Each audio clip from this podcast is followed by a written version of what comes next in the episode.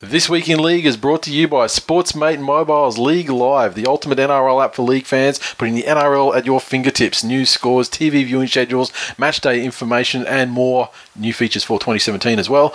Search for Sportsmate in the App Store or Google Play to download League Live today. This Week in League, uh, Desi shows his commitment to stamping out match fixing by removing anytime try scorer from his game plans. After achieving it all in the game of rugby league, James Maloney to take on his biggest challenge yet, doing it all with service from Robbie Farah. Ivan clarifies his bus analogy. The Tigers are terrible with timing, smell bad, and piss off everyone who expects them to show up. Plus, we look back at all the action from round 13 of the 2017 NRL season. All that more this week in League.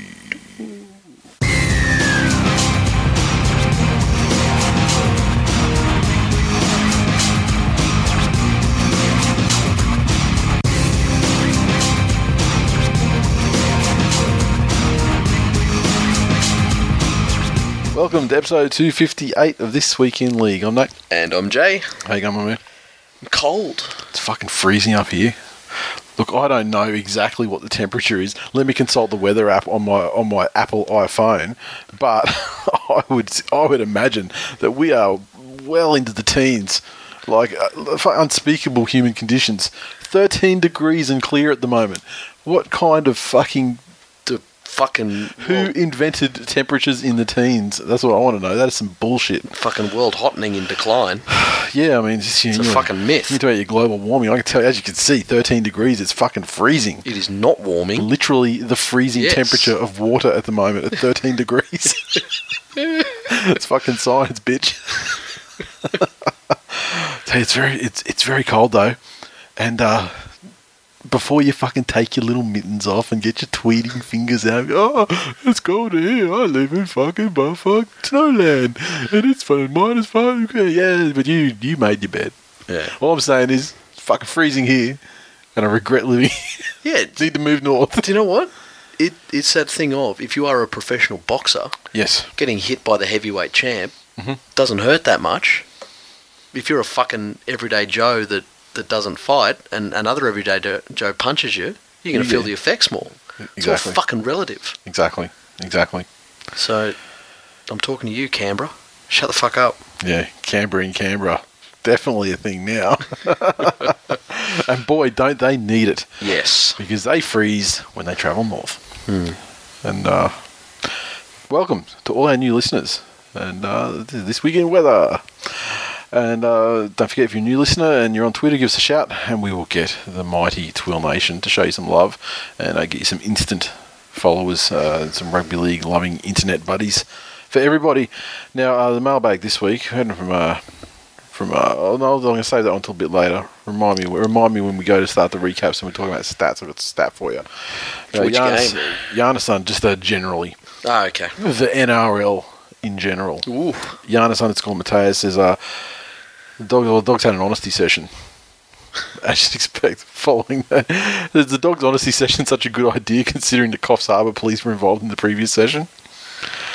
I heard that a very unorthodox occurrence happened after that game in the dressing rooms, and the chairman, what's his name, Dib, Yep. came down and uh, and he said, "I want to address the players without you, Desmond." Oof. please vacate the room. And, I, and I'm reading as I'm reading it, I'm going through the thought process of what I imagine Desi would be. Well, fuck, this ain't good. But Yeah. apparently, it was all like, get around Desi cunts. Fucking who's not with him? You know, that's sort of like I was trying to like weed out the. Yeah. So interesting times though. I mean, he's only just re-signed. Has the full support of the board, I'm sure. At, at this stage, Yes. Hasler is living on um, Kieran Foran. The, the promise the promise of, of the promise of 2011 Kieran Foran coming to the oh, Bulldogs yeah. in 2018. Y- You fuckers asked me to fix the issues we had. I mm-hmm. told you that I would do it, and I've recruited these people to do it. How are you going to find me before I actually get a, a chance?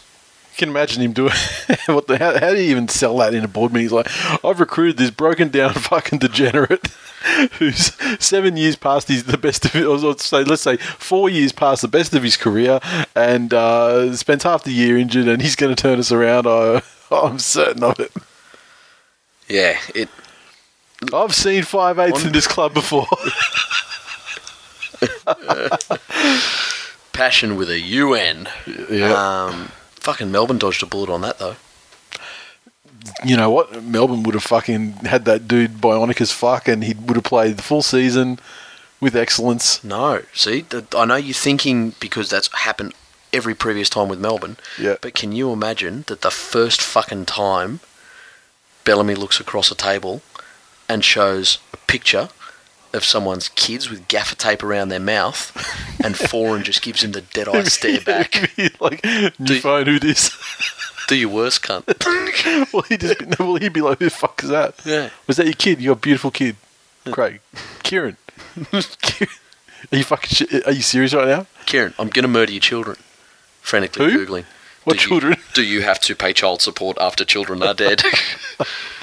um, Yeah, I would just imagine he'd be. You, you, you, it's, you'd be giving him news. I've got kids, have I? Prove it. oh, Craig, they always they told me the boys told me before I signed up. They told me you were a fucking comedy genius. but enough of the comedy. Now, now what do you really ta- what do you really call me in here for? Uh, I want to know how you. I want to know. I know. I want to know how you got those burns all over your body. What are you talking about? What burns? Burns? Oh, were they from those big fucking pyro fucking things outside of the casino? what kid? I've seen that kid. I think I've seen that kid on someone's Instagram before. One of my mates sent me a pic. Is that crazy bitch? Yes. Ah, Um, De Niro. D3NIRO. Before giving your kiss of death, I mean tips this week, please remember what the dogs did the week after they last held zero. Well, I'm not going to give you a spoiler as to what the tips may or may not be this week just yet. But, um, how dare you even attempt to influence tipping genies? I got 7 out of 7 last week. Not many people did that in the top 10, let me tell you yes. the so-called good tipsters. And so now I've rocketed up into like the 40 somethings, which is only like three points out of the top 10. I'll have you know, which sounds a lot better. That's fantastic. A good week this week, and I am going to be fucking smacking you all. What are you on the list? Um, I didn't get on. I forgot to sign up at the beginning of the year. So you, whatever the number of people we got in there, like 150 or so, you're 151. yeah, I'm. Dead I'm set fuck, fucked. I am the worst fucker ever for actual like organised tipping comps, simply because my Thursday nights are working all day after waking up fucking Well, why Thursday? tired and shit. Why Thursday night? Well, there's Thursday night games for the majority of the first part of the year. What do I do is I get the tips like to get the top 10 for the show. Yeah, I take that screenshot. Yeah. Then there's the tip now button, and I throw them in then, and I don't fucking think about it again. yeah, The teams have barely come out. The last changes certainly haven't happened. yeah. True. so the fact that the, fa- It's, the fact um, that I could somehow get a seven out of seven week Then it's under uh, those circumstances, yeah. I have to go change them this week because I heard that Kronk's out for this game, fran- frantically ease, um, frantically working all day. and I think I tipped the Storm too. So I'm gonna get the uh, the young fella has training on Thursday afternoons, yeah, so we have to get down to uh, Brothers, yeah. and at that stage, I am trying to stop the two year old, you know, running off and This cavalcade of problems that you're presenting with at the moment sounds like you need to get yourself a touch of the balls. Craig, I'm ready. Throw me in. Put me in. uh, De Niro again said uh, he was he was tweeting during the doggies game. Look, if this keeps up, we'll get a three and a half hour this week in league with two and a half hours of the three ho- hosts Dutch ruddering each other. Mate, if this show goes two and a half hours, it'd be a fucking miracle. I've got Yeah. a feeling it's going to be a quick show this I'm here for a fucking good time, not a long time. yeah, I've- I'm just I've got a good feeling about a quick sub three hour show, You know. uh, sub two hour even. I'll tell you what though, just fucking yeah. Mm-hmm. warning for anyone else. I'm not going to say who, but there was, you know, one one fan of the dogs who, uh, you know, greatly offended yourself and myself, and look what our teams have fucking done to his club. Yeah, I was, So I was chatting with Nat earlier this afternoon for the segment, and then we've gone uh, 74 nil on that fucking cunt side. Yeah, So, yeah, Jen, that. You know, uh, I mean, you know, please, you know, don't hurt us, GT John. but yeah, I think that we put your team on the spit like a fucking goat. And uh, yeah, new new merchandise coming out, the Canterbury Bankstown finger traps.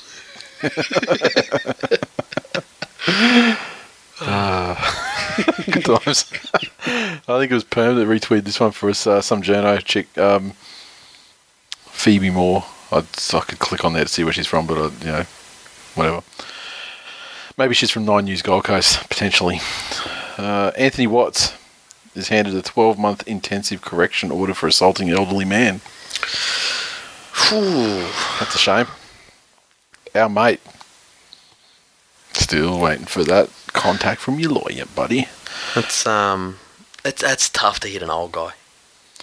You know, like you know, you Well, do you remember? I mean, you just you know, back at it was it was a an ongoing meme on this show that how, Yes. how Glenn had like to fight old people yeah, true. because one time he was doing a PT session and and uh, I think some old bird, you know, on the, on the in the park or on the walking path, you know, must have said something out of line, and yeah, so Glenn's fired up and you know, probably cow punched him. I can't remember that story exactly when, but he's probably gone for the one hit kill. While they're doing, while they're phoning their bets in, Lis- listening on the listening on the wireless. Fantastic. My underscore Aaron. oh, this is regarding Jarryd staying with the Gold Coast, extending for one year. Of course, Jarryd Hayne's stayed with the Gold Coast for 2018. They had the Commonwealth Games. Ash, so many dreams. Yep. tell you what, from everything I've heard, Mm. any sort of um, games, Yep. be they Olympic, Commonwealth, Masters, Mhm. just turn into an absolute fuckfest after. So Yep. people have all of this, you know, uh, focus and drive. Pent up discipline that they need to unleash. and then all of a sudden, like, you know, people have been working towards this thing for years. Yeah, yeah. And then all of a sudden, The weight lifts. it's done yeah. and they're in this place surrounded by some probably very athletic, good-looking people, and uh, everyone's getting it on. So, you know, maybe, maybe Jarryd just wants to be around. And w- without naming names, like yeah, I mean there there there have been TWiL Nation people involved in in what you're talking about right now. Yes. You and I know for an absolute fact. yes.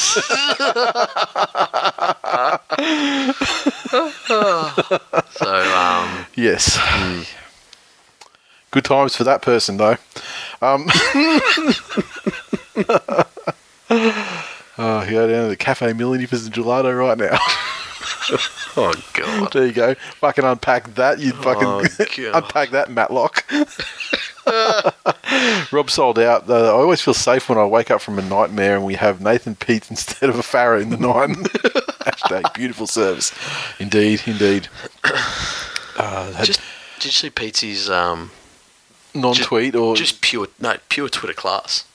oh, okay, The the fake tweet came out last week, yeah. and it was somebody. that I don't follow. I don't follow. I don't follow him. So was it legitimately a fake tweet, or was it a delete screenshot? Screenshot deleted it. No, no, no, no. thought twice. It was a different Twitter handle. So Okay.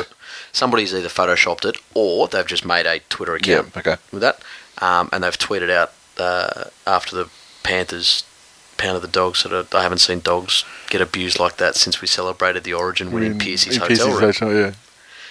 And then it went up on Facebook. Yeah. So it was like a screenshot of Then it Twitter became like the on meme Facebook. thing. Yep.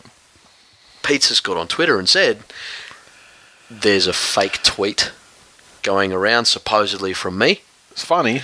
I won't lie, it's pretty funny, but it wasn't me, so Yeah. disregard it. Yeah. I don't think that could have been handled any better. Well, yeah. I mean, if you're going to handle it, that is the only way to handle it. That is fantastic. Yep. But I mean, he's he's he's known for known for being pretty good on socials. Yeah. So the uh, Coast Chapo is uh, in relation to changing the name of Shark Park to Reclaim Australia Stadium. Every time I tried to, the Facebook app crashed. Says Chapo. But uh, we also had, I want to say it was from our uh, the uh, the Egg Council Creeper gentleman, and as he, he tweeted us about the about down in Melbourne, Oh, AAMI yeah. Park. Wet Korean housewife. Yeah, there's the wet Korean housewife. That's- They've even thrown some extra flavour on it. It, it was apparently rainy and gloomy. Yeah, so yeah, So, um, fantastic. that's that's good enough. So reclaim uh, reclaim obviously needs to be yeah, reclaimed in, in, That's, on that's pretty poor. Yep, and uh, your Facebook app's crashing. Of course, it's great. Yeah, mate, cool story. Twill tourist this week. A special one from Ashley is uh, at Flash1480 on Twitter. And he sent us a photograph of himself uh, in Nagoya, Japan, Yes. married. Just married to his lovely now wife. So congratulations, sir. Fantastic. That's the best the best uh, Twill tourist one we've ever had. Yeah, I think it is. So uh, congratulations, and uh, may you uh, have a very happy time and play the show to your wife and uh, endless hours of enjoyment explaining it. Yeah. Because I remember when I was living in Japan, um, there were a couple other Aussies there in the area, Mm. and we'd get together and be just chatting shit and getting drunk. And then some of the Japanese girls from my work are going, "Look, just want to give you the just give you the the, the word. A lot of the a lot of the chicks around here think you guys are like fucking like sexual deviants." And I'm like, going, huh? Fuck, in Japan. Yeah, yeah, yeah. And we go, why would you say that? What? Because because you're talking about sex all the time. No, oh, oh, okay.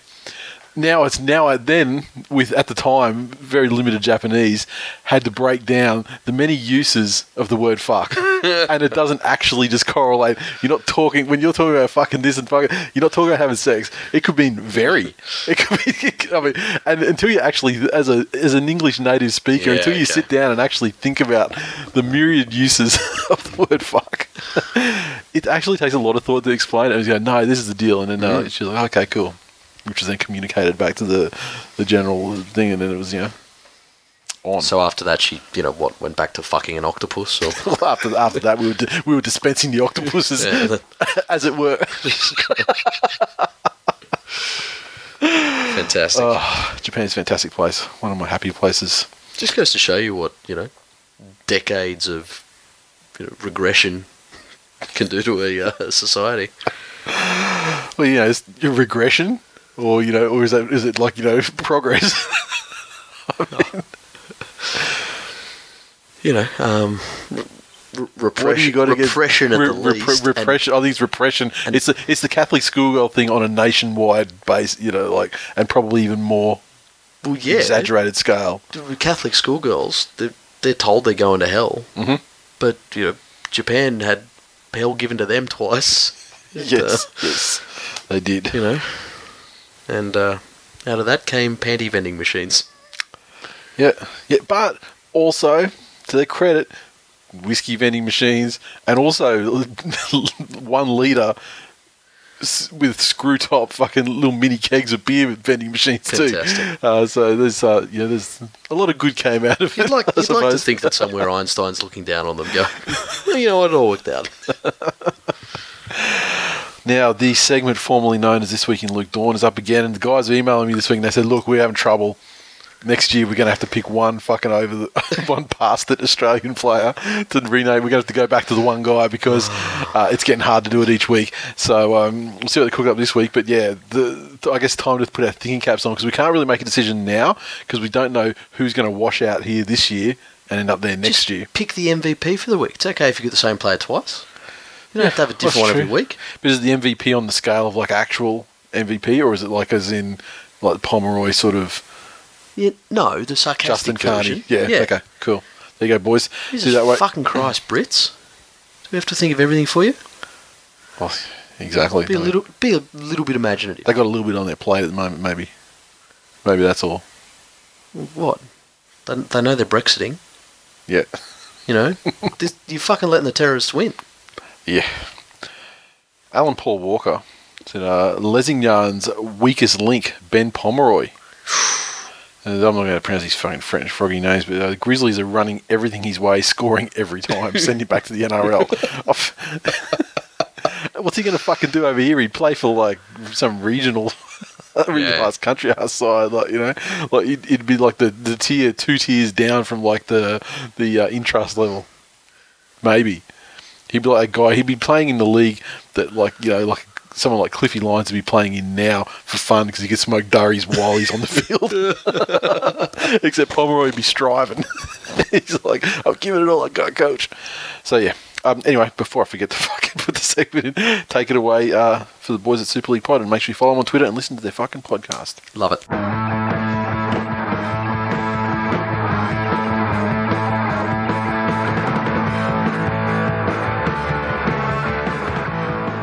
Nice one, gents. Tom and Mark here from the Super League pod, bringing you a weekly roundup of all things ESL this week on the Longboat.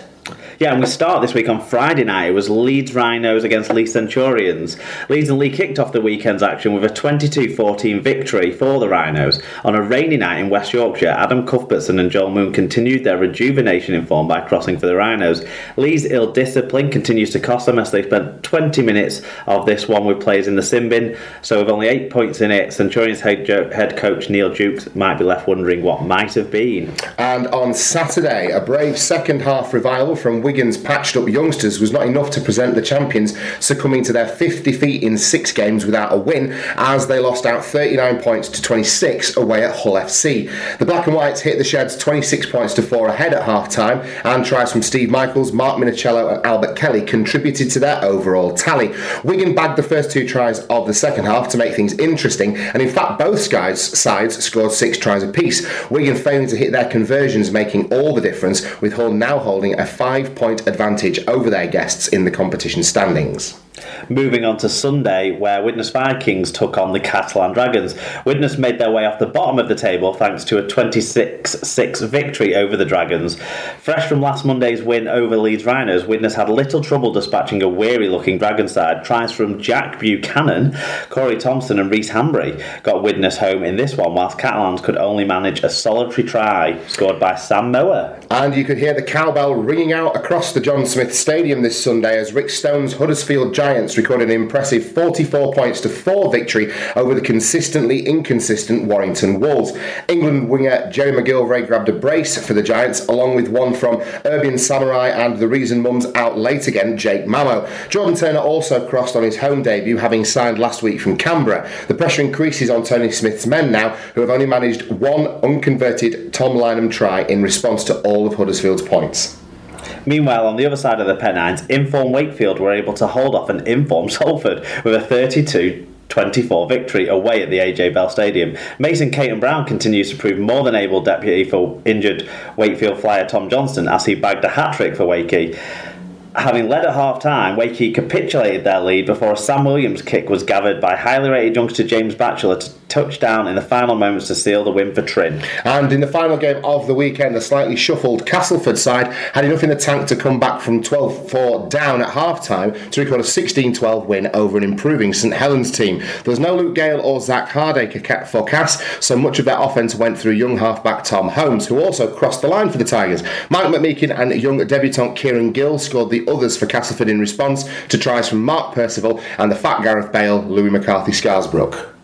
Yeah, all that means Castleford remain top on 28 points, four clear of Salford in second and six ahead of Leeds and Wakefield, who occupy third and fourth spots respectively. Hull lie fifth on 21 points, with a five point advantage over Wigan in sixth. St Helens and Catalan Dragons make up the rest of the top eight. At the bottom of the table, Widnes have moved up into 11th place at the expense of the Leigh Centurions, with Huddersfield and Warrington still filling the remaining middle eight places.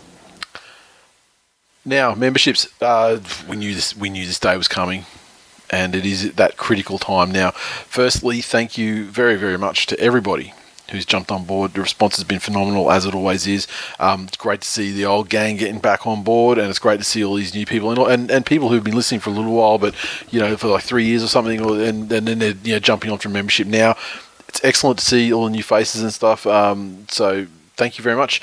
Now, what's going to happen is we're going to shut them down for pre-order on Sunday night at some indeterminate time. You basically they're not going to be shut down, but you can order through until the early hours of Monday morning. Uh, the reason for this is because obviously I can't. You know, the printers aren't going to answer any emails or anything like that until you know sometime through the day on Monday.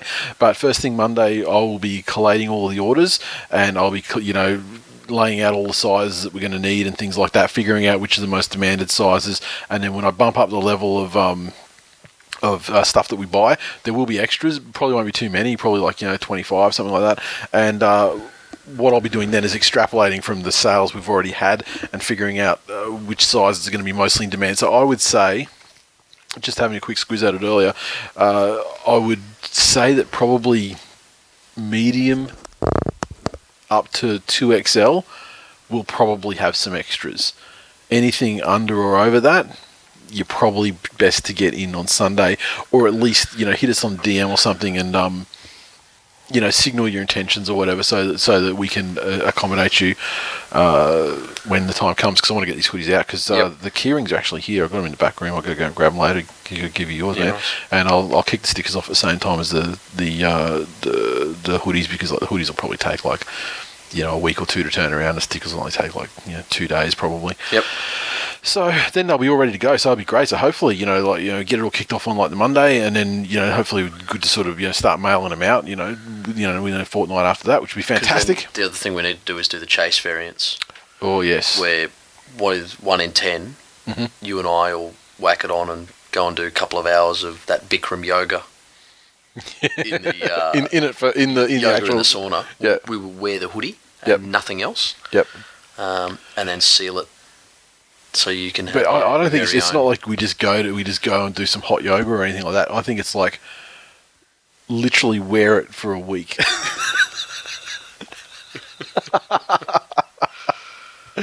In the shower, wear it to bed. It'll be all burnt up or whatever. It won't be as good quality as others, but you'll know you've got the random, you got a rare chase. It's fantastic. We should throw like a random fucking, like a yeah, like a golden ticket thing, where they get, get get to do the lines off your penis or something. No, no one will get high. There's not enough of it to. Uh, I believe they call it a bump, not a line. in the uh, in in in the vernacular. no, but we should.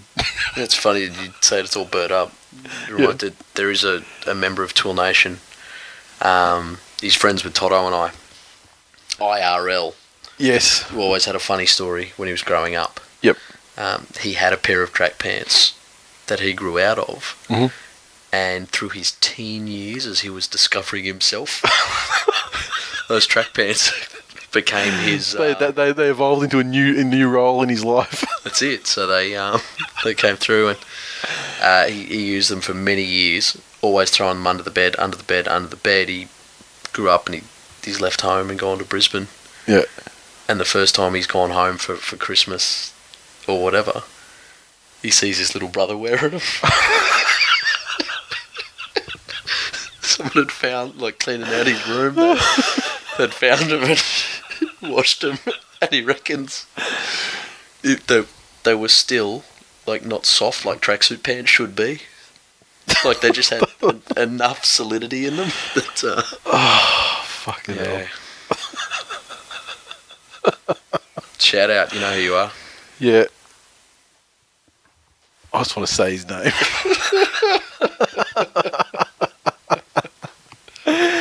Um, so yeah, look. So if you're on the fence about membership, this is the sort of content that you're enabling through, through your memberships. So, uh, thank you for those who got on board, and the rest of you get in uh, before I wake up on Monday morning.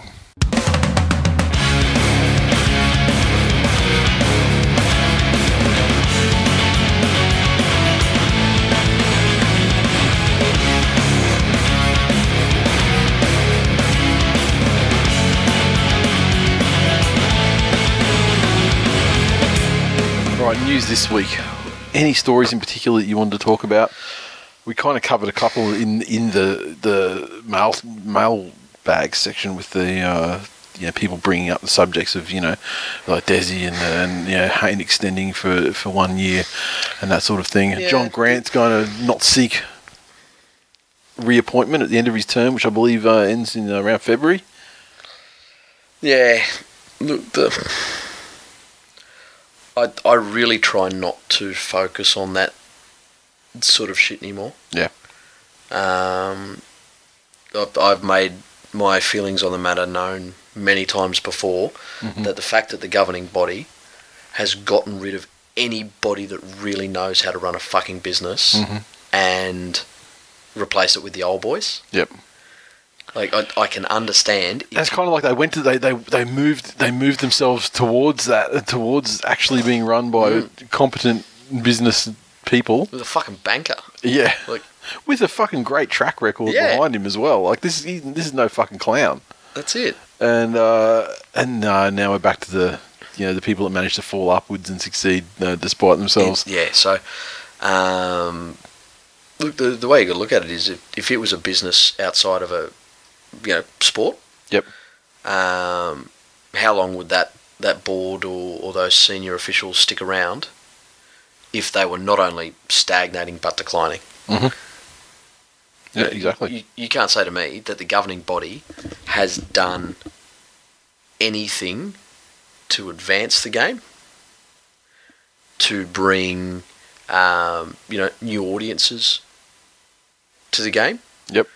They are an administrative body, and to suck up all the funds that they do for for that work is is pretty poor.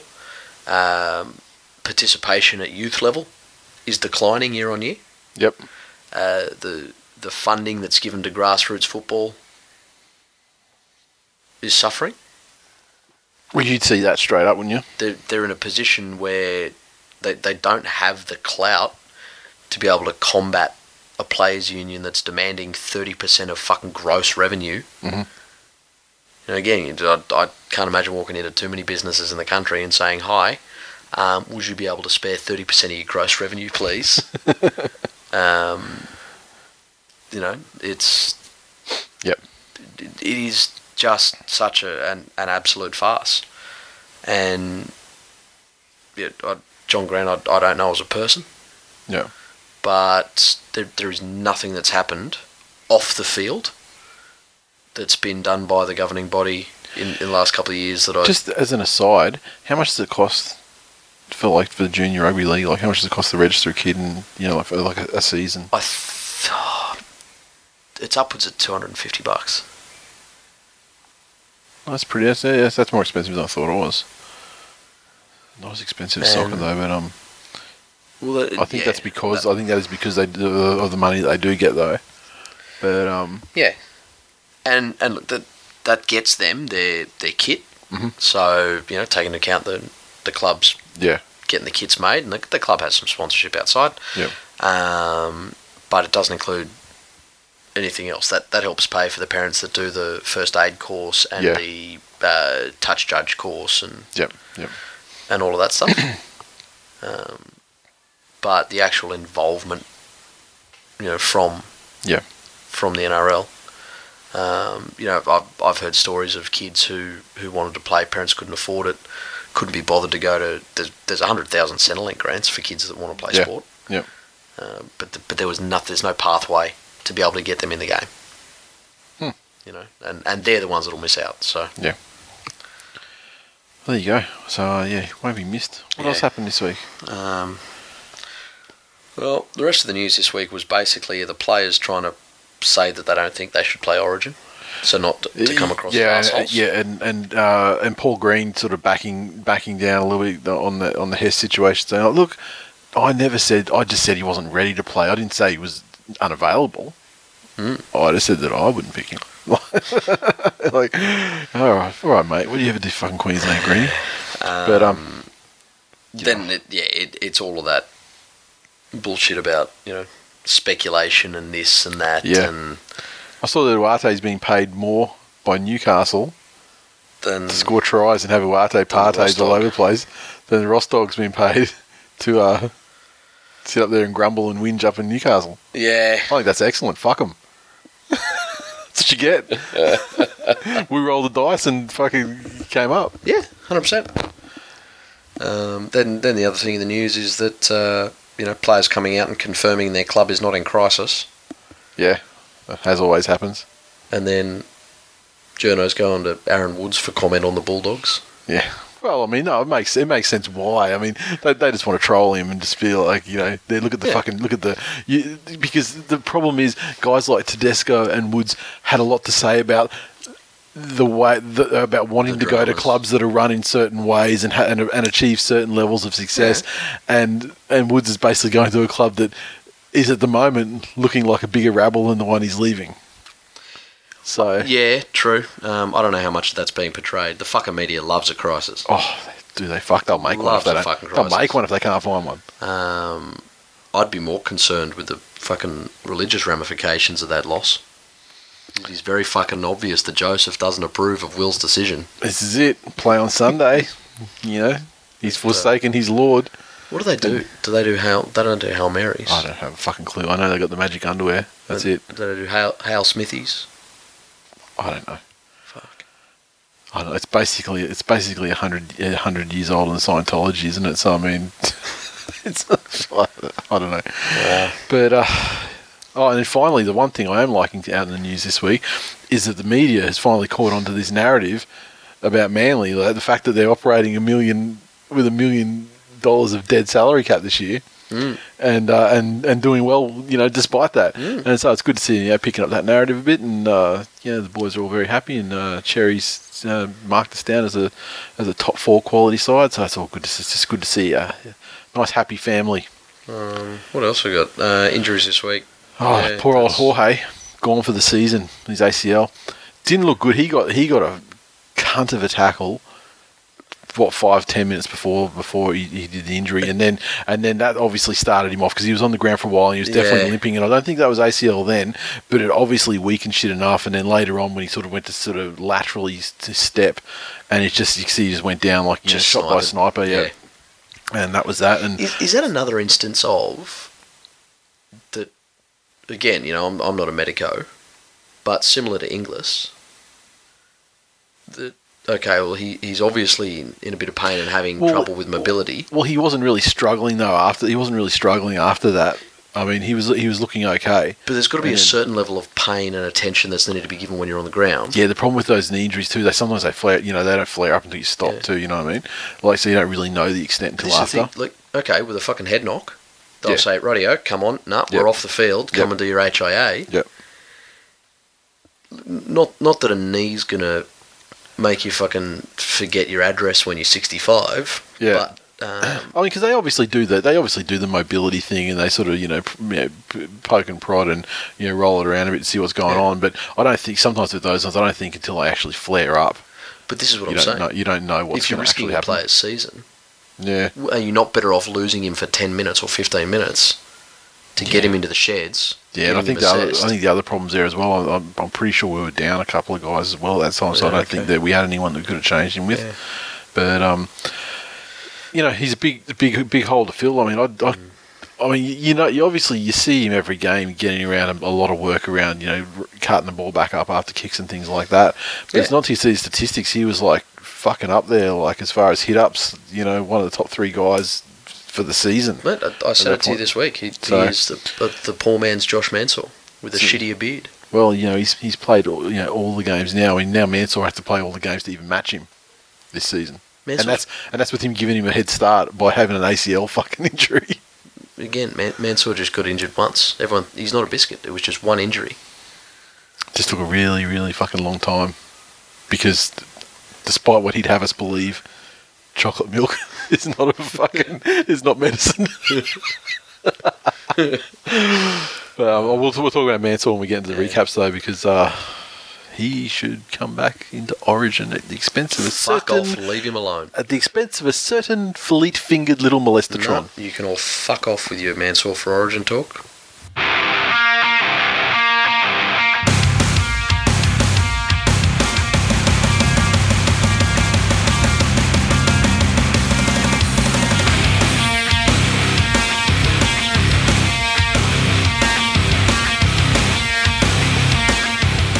This week in League is brought to you by Sportsmate Mobile's League Live, the ultimate NRL app, putting the NRL at your fingertips. News, scores, TV viewing schedules, match day information, and more. Search for Sportsmate in the App Store or Google Play to download League Live today. And don't forget to follow their Twitter account at rleague live and uh, hit them up, ask them for some obscure stats. I have to check up if they did the if they replied to the one from yesterday. I think it was where people were saying who are the biggest golden point winning merchants that we've had in the NRL. Like, his golden points only been going for you know it'll be 14 seasons now. Yep. And uh, I sort of just went through and had a look and just quickly sort of you know with the eye test to see who who had the most. And I think Jonathan Thurston's probably the winner. This is like not who's played in a winning game, but actually scored the winning Slaughtered points in a in a golden point match. Yeah. And so I think Thurston had four. So he was up there. I reckon. You had I ones like reckon- Hodkinson and Reynolds were like Ah. probably two and three. Do you so know they've who actually is? crueled each other. Do you Who's know that? who mine is? I reckon Chrissy Sandow. Three is what I counted for him, off the top of my head. So Did he you go just Para or Para and Souths? Ju- I went through every golden point game ever. Oh, really? Yeah, so I wasn't looking at the teams. I was actually just going through the winning points and like the winning the column who scored the winning points. A Like, bit constipated. Well, it's just, I just it was just like going just looking down, just just looking down the thing, and that's why I'm not 100 percent certain on the figures. Okay. Like I know Cronk had a few, he had at least three, and then Cameron Smith had a couple as well. So they've cannibalised off each other as well, like Reynolds and Hodkinson have. Yeah. Because over the same time periods, these guys, whereas Thurston's like probably the only guy. I mean, like I guess you know someone like Coote in a pinch or whatever could probably do something, Hmm. but. Thurston's always going to be first, second, and third choice for those situations, whereas Cronk could be the guy that's out standing out there deep waiting to hit the field goal, and Cameron Smith Yeah, sneaks one it. sneaks one from dummy half because he's right in Yep. front, you know. So then, which has happened before. Yeah. Um, so interesting thing I did find out in that in uh, in looking that up though is that uh, Scott Minto in 2003 scored the winning points for the Broncos in a, in a in a 26-22 victory over the Melbourne Storm in Melbourne What's at Olympic Park back in the day. What's beyond immortal? exactly. Exactly. I mean, he's unstoppable. Fucking unstoppable. Uh, there was some other. Who was the one in. There was a Penrith guy who was surprisingly had a couple. Who the fuck was that? I can't remember now. Who the fuck would that have been? Penrith player. Luke Walsh. Yeah. He had a couple. Yeah, could kick a field. There was a time where I was thinking, fucking, this guy could be a contender, but I think it, I think he topped out at two or three. But um, Yeah. he, he had he yeah he had a good whack. He had a couple. But um, yeah, interesting. Hit him up with stats and stuff like that. Now I, I reminded myself, but um, yeah, we had that stat at the top of the show that uh that Chapo, a, aka the person who used to be able to gronk, but now he's just a fucking pale imitation. Yeah. He's like the he's like the, the new pizza shapes versus the old pizza shapes. he's just like he's there in name. You know what though? New pizza shapes Yeah. are still better than barbecue shapes. That's a fucking controversial statement. Barbecue shapes are the fucking Braith Anasta of shapes. I, I cannot fucking agree with that sentiment. Yep. Barbecue shapes are better than pizza shapes any of any off. any era. In fact, they're probably the, the, the greatest shapes, and dare I say, the only shapes. When the chicken like crimpy ones are right too, I suppose. But To this day, our family we still call them football biscuits because they Because- look like little footballs. football biscuits. And fucking God help the person that ever, when I was a kid, bought home Dixie drumsticks instead of fucking chicken crimpies. Yeah, Dixie drumsticks. Yeah, You can go fuck they lack the te- they lack the texture too. They did have the chicken leg shape though. Well, yeah, they're called Dixie drumsticks. Yeah. They're not fucking football biscuits, are they? Well, no, they're not. I mean, the football biscuits got little fucking ridgy little, you know. Fucking Edges on He-Man. it. He-Man couldn't throw a fucking cutout to G.I. Joe with a Dixie drumstick, could he? fucking back to Woolworths with you. But He-Man would honestly, yeah, with a Dixie drumstick, he'd be look like yeah, I'm gonna fucking rip the leg off some flesh off some animal. I mean, there's a different He-Man game. I mean, that's more in character. I mean, I don't, I, I don't see He-Man fucking put a put a fucking right foot step on Skeletor on the cartoon. fucking stop it. Skeletor's Aaron Woods. Anyway, we've gone a long way to say that Chapo used to be used to be a good Gronk and now he's shit. So let's fucking let's fucking put put it on full lock. Let's turn back and go back to where we started. And the, his tweet was that the Bulldogs have scored 14 more points than the West Tigers and eight points less than Newcastle Knights, despite being absolutely pounded Yeah. at least twice this season.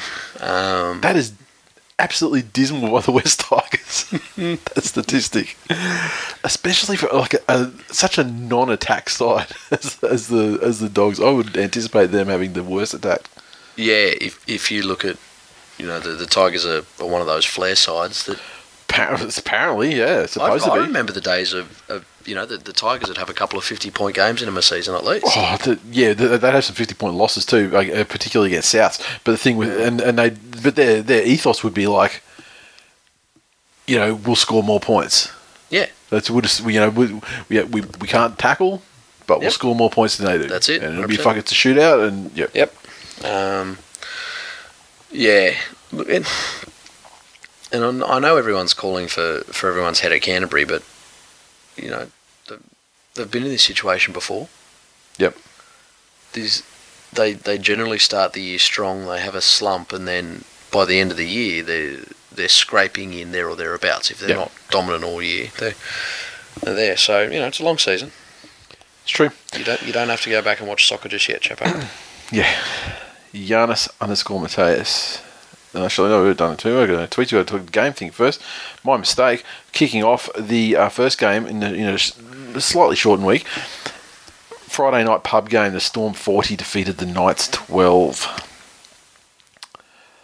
This one, for the longest time, was just fucking one way traffic. Yeah. Led by led by more incredible goo goo shit.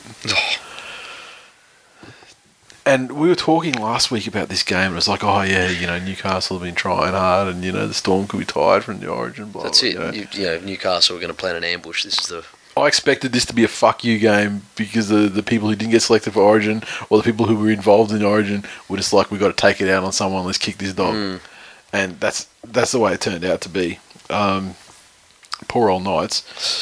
Um, we had double to Goongugu. We had Addo Carr with a try. Felise Kaufusi with a good try. Uh, double to Billy Slater. Fuck you, double. Uh, Brandon Smith and uh, Cheyse Blair also a try. Cheyse Blair fucking should have got another try too, but he was he was killed by his own long sleeve jersey. I can't remember who can't remember who was the last line of defence. It might have been Gay guy that had him, and he's literally got his fingers inside the, In the the cuff sleeve, of his yeah. sleeve and and hoiked him down with it, giving him a bit of a, a bit of a drop CO Nagy. But um, Munster four of eight conversions. Uh, the Knights their twelve came from tries to Ken Sio and Lachlan Fitzgibbon. Brock Lamb two of two conversions. yeah. The, again, the pipe dreams that the Knights were were going to do anything but but come up against and sort of yeah, mitigate the damage. Um, the only thing, out of this Newcastle season, there's there's been more positives obviously than last year, but I'm, I'm liking Brock Lamb the more I see of him, and what I'm liking now is that it, it hasn't completely fucked him in the head playing for Newcastle. Yeah, Uh, you know, com- coming through the lower grades, he's obviously going to be a fairly dominant player, and to come into this situation where he's just getting pounded week in week out, he's still chancing his arm, Yep. and and it's not always coming off, um, but he is still out there, absolutely playing his guts out. So. Um, He's. I'm not going to say someone that they will build their club around, but problem is, yeah, they need people to build the club around him, to build the club around with him being yes, there. that's it. uh, to yeah, try and get him to reach his potential, I suppose. But uh, fucking Yeah. tough situation for a youngster.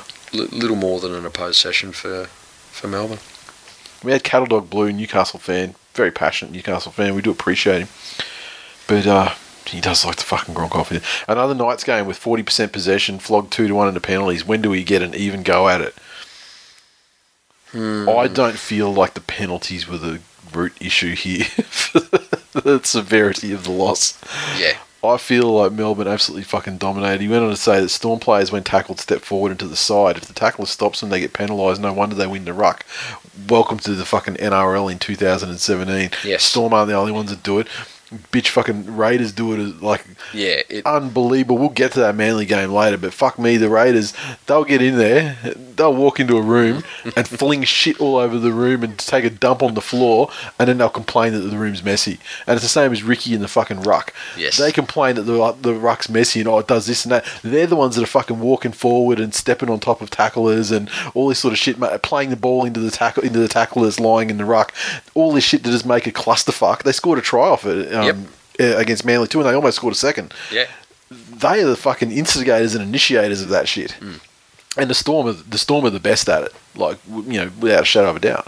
But um, you know, that's NRL 2017, dude. Just got to. I, mean, I, I saw some times in uh, in one of the games, it may have been the Manly one, but uh, where the players were standing on the mark. And the tackled player had gotten up, taken two steps, one step to the side and two steps forward, and was Yeah. like literally behind, beside the second marker. And they got their hands up there, going, Yeah. "The fuck, this cunt's just moved off the mark." And the ref's just like, oh, "I don't give a fuck." exactly. It's, look, at, at the end of the day, yeah, you know, it, it sucks when you're getting penalised for stuff, mm-hmm. and, and you might say that it, it'd be let go other times, and, and it sucks that Melbourne do Melbourne things. But when you're missing 35 tackles, and you look at the actual run meters in that game, Yeah. Melbourne ran for 1,765 meters mm-hmm. Newcastle didn't crack a thousand. Yeah, seventeen hundred meters is a sizable fucking total for a team in a It game. is, e- look, even when you take into account that every time there's a line break or half a break by Yep. a back, that that can add 60, 80, whatever it is. Yep. That yeah, that that's still a very big difference in Yep. how you are competing for and it's definitely and it's definitely not as, as simple as oh yeah we got fucked into penalties. Yeah. At all. Uh, Leroy Brown, 1978.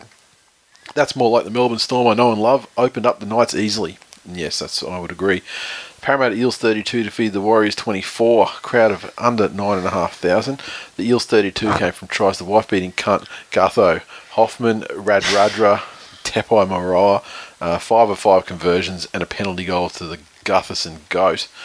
Warriors 24 uh, points to uh, tries to Mannering, Maumalo, Hoffman, and Tuivasa Shek. Shaun Johnson four of four conversions. I had to have somebody explain to me that his goose stepping thing wasn't a um. A Nazi uh, hom- homage to Yeah, I, the Führer. I didn't know what it was.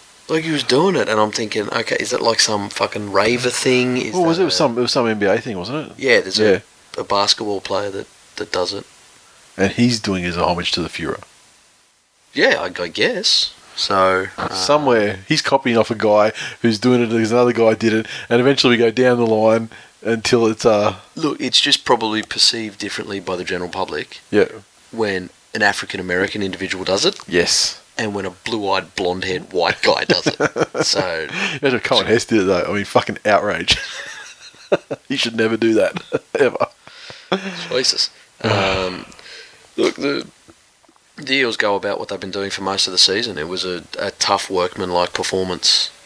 And, uh, and and they got and they had to they were up against it too in this game. I mean they were smashed with uh, with fresh men, and the Warriors fucking had this game. I mean there was a time there in the last five minutes where I would have thought maybe they can't get it done in, in this five minutes. Yeah. But if this game goes for another 10, 15 minutes, they'll fucking win easily by two or three tries.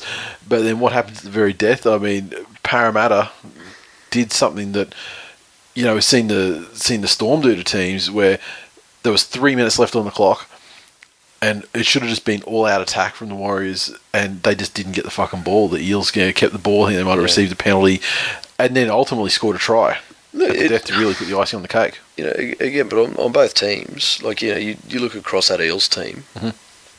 and there's there's a level of effort and commitment. They're they're not all the most skillful players, but like people like Brown, Yep. like we were saying last week, he, he's been the heart and soul of that team.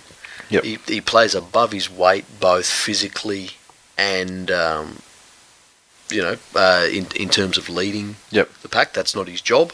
Um, Beau Scott, he's coming off the bench. Yep. Um, he was very, very good in that game. Bevan French does does absolutely everything he can at a million miles an hour, and, and Gutho's playing out of his skin Yep. at the moment too. Yeah, Shaun Johnson. Like you know, we, we joke about rocks and diamonds, but this one, like it was literally, he goes from from carving up what had been a very solid defensive line all night Yep. To taking an air swing on a kick. Yeah, and I just tackle. And I just I don't I don't even know if it's like rocks and dimes with him. I mean, with the club it certainly is. With him, it's just because he's such a, a lazy, disinterested fucking player. uh, You know, seemingly, I don't know if he's uh, you know maybe he's trying his best and he's lost. I don't know, but he seems to be so fucking disinterested compared to what we know he can be, Mm. and so he's more like. You need to find some sort of mid ground between a rock and a diamond. Is like a fucking like is he like a quartz or something? I mean, that's that's his fucking line. That's where he's sitting at the moment. Yeah, it's like what is? Yeah, he is. He's the fucking quartz. Yeah. He, he's just pure apathy. Um, what Shaun Johnson needs, like, is is there another contender for the Kiwi Seven? He needs someone, yeah, like a kick in the ass, you know, with some genuine competition or whatever. Yeah, but no, like who? I don't know. Well, there's no consequence for him at the moment. No, no, none. You know, if if you could get up every day, go about something half-assed, get paid a shit ton of money for it, plus know that you're going to get a representative jersey at the end of the year, It's not a lot of pressure you know, in terms of you know I need to perform. yeah. Yeah. So, um, well, Maybe that's maybe that's something that Benj can do. The advent of Benji, you know, the second the second coming of the Benj. Maybe that can put a fire under him. Just run the ball, you fucking me. I mean, Yeah. ser- seriously, go look up look up Shaun Johnson on YouTube. And watch a fucking video of those like those. Remember when he's come on the scene? Watch some watch some fucking highlights, Yeah. mate. It's um, that we only say that because we're sad. Yeah, It's a waste of talent. But you know, to to your point, I don't even think the the Warriors had to have all out attack in the last bit. The the Eels were down to fifteen, and they were absolutely fucked. but it was pretty much last set though. They were down to like you know their last or maybe second last set. And but once they got it, once once the Eels got the ball back, they never Yeah. gave they never gave That's the ball what I'm to them saying. again. For that last ten minutes, though, Yeah. all the Warriors had to do was hold on to the ball. Yeah, get a repeat set. That's it. repeat. Yeah, it was going to come. The yeah. Eels were absolutely fucked. Yep. If they'd have just held the ball and completed, but um, Warriors gonna warrior. Yep. And uh, Gutho with the icing on the cake at the end Mm. just to spread the margin out a little bit. Uh, Giannis underscore Mateus. Looks like Foran's finally come good for the Eels. De Niro. These fucking idiot experts trying to work out what's wrong with the Warriors. It's attitude. They're lazy cunts. Nothing else. Yeah. Yep. Hundred percent. Adam Brackman. Fucking who was that? Give him a job as head coach. Yeah. Go on, De Niro. You're the head coach now. Fucking oath. Yeah, he'd be fired in it. He'd, be, be, he'd, he'd lose the locker room by the by the half time of the first game, and they'd have to try and do something about it. But this guy's making us fucking work too. He's he's just he's, he's saying we're lazy cunts. He's racist. He wanted us to come and play football between games. He called it something sounded like raining. Never heard the word. Uh, Adam Brackman.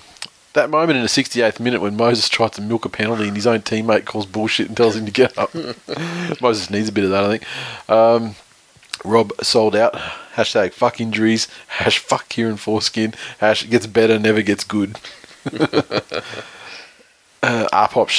RTS has to be the worst last line defender in the NRL. I don't know. You see what Maloney did to Boyd in Origin? Yeah.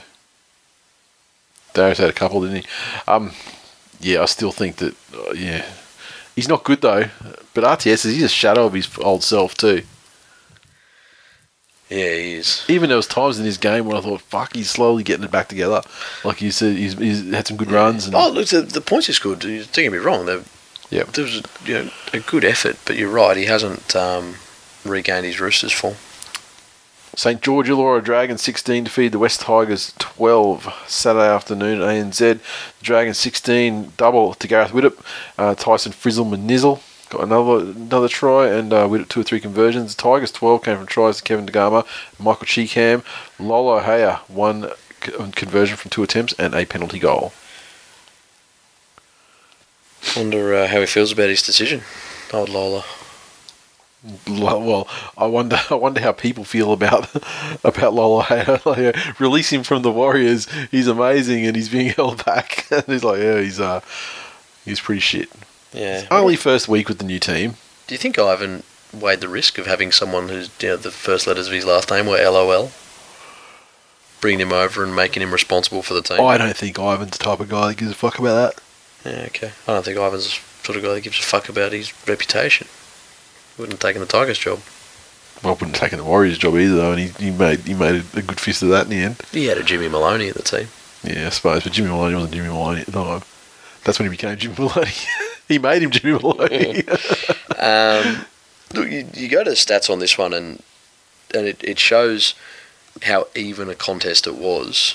Um, yeah, possession was was almost 50-50 or, or thereabouts. Completion for both sides was, was fairly poor. Both of them completing under seventy percent, but they had the same amount of sets, Mhm. or twenty four and twenty five. The Dragons were just better able to come up with with taking the opportunities when they came. And Gareth Widdop's coming back from a long injury. He's obviously not at his best. Yep. But fuck, when he's running the football, that that Dragons attack just has so much more punch in it. yeah, Um, and a couple of tries and you come back is yeah, it's got to be happy. You've got to make it yeah, happy. exactly.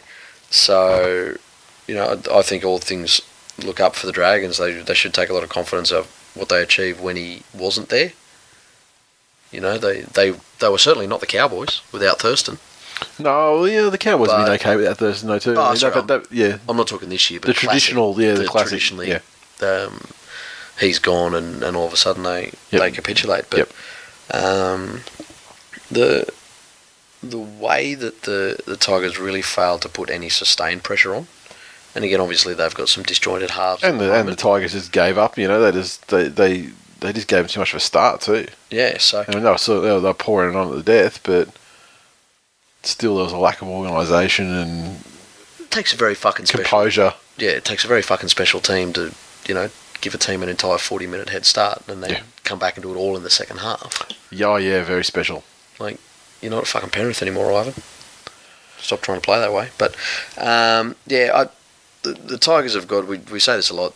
On paper, there's enough attacking potency across the park, but their forwards need to step up again, and they really need their halves to sustain some pressure. The, the, those flashy hail marys aren't coming off, so they're going to have to work for their points. Yeah, yep. Stuart Marler, uh, the goodness from Wednesday night continues with Dugan, Tedesco, Frizell, Manizel, and Woods among the best on field just days later. And this is true.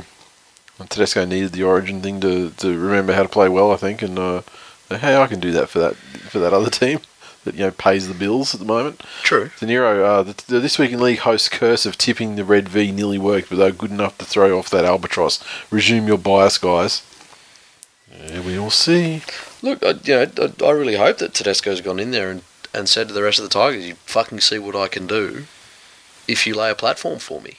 Yeah, but he was also. I mean, what was that interview where he was like saying, "Oh, you know, it's really, it's you know, it's great to play for New South Wales, and yeah, but yeah, you know, it's, it's tough at Tigers where you know you got you're doing everyone else's job, and like he said something like that. That's paraphrasing, Yeah, but like he is not a smart man. if I was in a team, But- and if I was in a team and a player did that, said that sort of thing, I mean, that's when you get the fucking bar of soap and the footy socks and it's fucking club them. well, fucking again, they're, they're second last. Yep, What other sort of wake up call do you need? yep, So yep, anyway, exactly. there's still, Um, still room to decline. uh, Cruzy 06. It's funny seeing the same people who bagged Widdop years prior to today now gobbling his dick and coupling, cupping his balls as well. Hashtag contract year. So Yeah, that, I think that's a, let, let's be frank. Widdop's playing out of his fucking skin this year and has Yeah. played you know, fairly poorly in years gone by compared to how he was at the Storm. So it's obvious I to just- assume that I just feel he's he's didn't have the team last year. I feel, Hmm. you know, because he had he was you know sort of competing with con- you know for control with Benji, Hmm. who hadn't yet come to that realization that it was over for him, and he just had to be grateful for a spot wherever he could get one, um, which is the new reborn Benji that we're seeing now, and uh, the Phoenix. He's you reckon after he realised like when no one wants him, you reckon he went back again and read all those mean tweets and actually cried? I don't know. Uh, Um, poor Benj. No, poor bench. Re- rejoice. you come again. Sydney Roosters 18 defeated the Broncos 16 at Allianz, and uh, the Roosters 18 came from tries to Gordon and a double to Cordner, and uh, Gordon 3 of 3 conversions. Uh, the Broncos 16 tries to Benji, Corey Oates, and Tautau Moga. Kahu 2 of 3 conversions. Crucially missing one Crucially. crucially missing one with a couple of minutes to go when uh, yeah Golden Point was beckoning and an unlikely comeback. Yeah. But this one was yeah Roosters fucking dominated, and then they uh, then the Broncos and Benji said no this this this is not happening. It's time for the bench to take the wheel. Yeah. And did he fucking ever? He did. That try was that that was it the the Moga try where he's fucking that ball That pass he threw to Mo, yeah. That fucking pass. That- That was like that was better than his 2005 grand final inside flick ball. Like that, oh, the most overrated play in grand final history. that pass with Not that hard. pass that pass that for that Oh, try yeah. to Vongo was fucking spectacular on point. So um, It- it- you know what it is? last year that's in the third row. Last year it's in the third row, but last year that's also in every single set. Yeah. You know, um, we were talking before the show. I, I think a lot of it's come that when he found out no one wanted him, Yeah, he it's like now a brush with humility or something. he's, well, he's focusing a bit more. You know, he's not just oh yeah okay well I'll throw a pass and there's there. He's he's really concentrating on, on what he's doing. Um, no, I think this was a, a good physical battle. Yep. You know, both both of these these teams just went at each other, and, and it was a you know volley versus volley versus volley, but um, execution was poor on both. They had players backing up, Yeah. obviously, and both of them were missing some fairly key players in terms of their attacking structure. Um, the, what what happened was, you know, both of them found points coming coming back against the grain or, or doing something a little bit unexpected. Like Yep. um, Benji's try that he scored Yeah. was from a, a pass from Hunt, so it was yeah playmaker to playmaker, and and that was was enough to put the defence off. In terms of how the uh, the Broncos went about, they got back in the game due to the the Roosters' ill discipline. Mhm. You know, Boyd Cordner did fucking everything humanly possible to to win that game, um, and, and it's been touted everywhere, and, and every commentator's and, and reviewer said it. But that was a, a very very good effort, Especially backing up after another very good effort on the Wednesday night. and that he's not on fucking peptides. Yeah, that too. So That we know of. well, you know, look, I, I haven't seen that. That I'm not, pro- sort I'm of, not, I don't work for Asada. I'm not prepared to clear him just yet. just yet. um, you know, the last time I heard that sort of talk about an Origin performance yeah, yeah, sure. was when Gallen had his drug fueled Yep. um, prop performance. Yep. So, um, but the Broncos got back into this on the back of two very very silly penalties. Yeah. From the Roosters, that that's where their points came from. Um, but in every other stat, you know, you say that the Roosters are on top. Mhm. Almost every stat says that the Broncos should have won this game. Yep. But that's because they got there. Now, I mean, the Roosters were on top. Yeah. Until the Broncos started to, you know, Yeah. claw it back, and that, and you know, the majority of that happened. You know, it was all in the last quarter of the game. Yeah, exactly. So um, again, you know, take take it as a post Origin outlier. Yep. But they're good enough. To, they definitely deserve the, the two points. And yeah, um, definitely. and then Wayne in the press conferences basically still trying to shit on the, the rebirth of Benji, saying you know like you know uh, singling him out for the, the his op- his option in the, like the last play of the game when, when it's all when he's trying to win it for him. Well, After he got him back into the game, he's trying to do it all. Kahu couldn't fucking bang it over from the sideline. He had one job. yeah, He had three jobs did two of them. exactly. it's not good enough. like it's not enough that you let in a try, Kahu. yeah, yeah, exactly. You, know? you can't, you know, you you could set yourself to come back from losing it by tying it up. Yep. So hmm. The uh, underscore seventy eight underscore well, underscore underscore underscore egg council creeper. We know who it is. Can we get Tupo to fuck off the French rugby for a bit, please? No, I believe he's extended. Sorry. he had a fairly good start to the season. Yeah. Hmm. Cruzy 06. You'd think the Bronx would have found a way to adapt during Origin. Disappointing team needs to lift and find extra ticker. Oh, maybe you need to get rid of some of the players and deploy some more baby Broncos. Maybe there's not enough baby Broncos. In fact, you can talk about being depleted for the Broncos, but I don't think that term baby Broncos has been used at all this year. No, So obviously you're not that depleted. You haven't got the quotient up there to call it the baby Broncos. Yeah. I think the fact of it is, and, and I've mentioned this, The Benji Broncos. you know, people saying that, oh, okay, the Broncos should have contingencies for Origin. Mhm. I think they're just at peace with the fact that they go into every season Mhm. knowing that there's at least three rounds that they can count as lost. Yep. And I'll tell you what, I would take all the fucking benefits that come with being the team in a one team town Yeah. if it meant three guaranteed losses every year. Yeah. I would start on negative six points Yep. any day of the week. Yep. If it meant that I was the team in a one team town. Yep. So I don't think they need to plan contingencies for Origin No. because don't at all. you know the, they they plan to, to make the finals regardless. The biggest tiger. I love how similar the score lines of the Roosters, Broncos, and uh, and, uh, and Dragon Tigers were, but how crazy different the games were. Oh, I mean, they still had the, sa- the same basic theme of a team, you know, taking control, and then the other team, you know, coming back hard. Uh, the Cowboys 20 defeated the Titans 8 up at 1,300 teeth from a crowd of just over 14,500. Cowboys 20 came from tries of Morgan, Feldt, and Coen Hess, the man of the hour. The conversions, Kyle Feldt one of three, and uh, three of three penalty goals. And Titans, eight points, tried Alfred E. Newman, and conversion and penalty goal to Ashley Taylor. Yeah, I was probably the the most disappointed with the Titans um, of all the the teams this week. Uh, I think that they had a an opportunity to really go up there and stamp some authority on their season. Well, just try and fucking get it back because I mean they had that amazing win against the the Storm that no one saw coming. They did. Uh, the, you know, there've, there've been other other wins through the season that you could call upsets, but there's also been a consistency of the level of performance. Then um then they got absolutely fucking pounded by Manly going into bye, or Manly going into bye. Titans played that week, didn't they? And um now it's just a fucking they're not displaying any of those qualities that we saw during the the good times Yeah, only a month ago. and and I, I know it's not the same as the rivalry they have with with the Broncos being Yeah. just up the highway, but you know, as as the other Queensland team, um, I would have thought that they would have put a little bit more effort in in terms of keeping this match on, and and there were some very bright moments. Like Ash Taylor is absolutely busting himself to to make that team successful. Yes.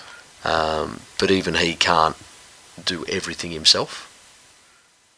He's creating in and where he can, but the, the there's some other key players around him that I think need to stand up. Like Connie was good on the on the weekend, but I think needs to be more aware for the full game. Yep. Um, he, he's not at the Warriors anymore, where where you can get away with that, where you can fuck around and and let in a couple, and and then all of a sudden have one big hit you're the hero again. Um, but if you if you look at where all the Titans' points came from, Yep. all of them, every single point, Ash Taylor. Yep. So um, the Cowboys are, are learning to to live without JT. You know, they're they're not uh, anywhere near the team they are when he's around, but through a mix of the Titans' own ill discipline. You know, like they had 13 errors in the game. Yep. And they gave away 10 penalties. Yep. But that plus some some fairly controlled play by the Cowboys, it just meant that the Titans ended up with less than 40% of possession. Yeah. And, you, you know, I, I want to say, yeah, oh, fuck it, I will say it. It is impossible to win a football game with 37% possession.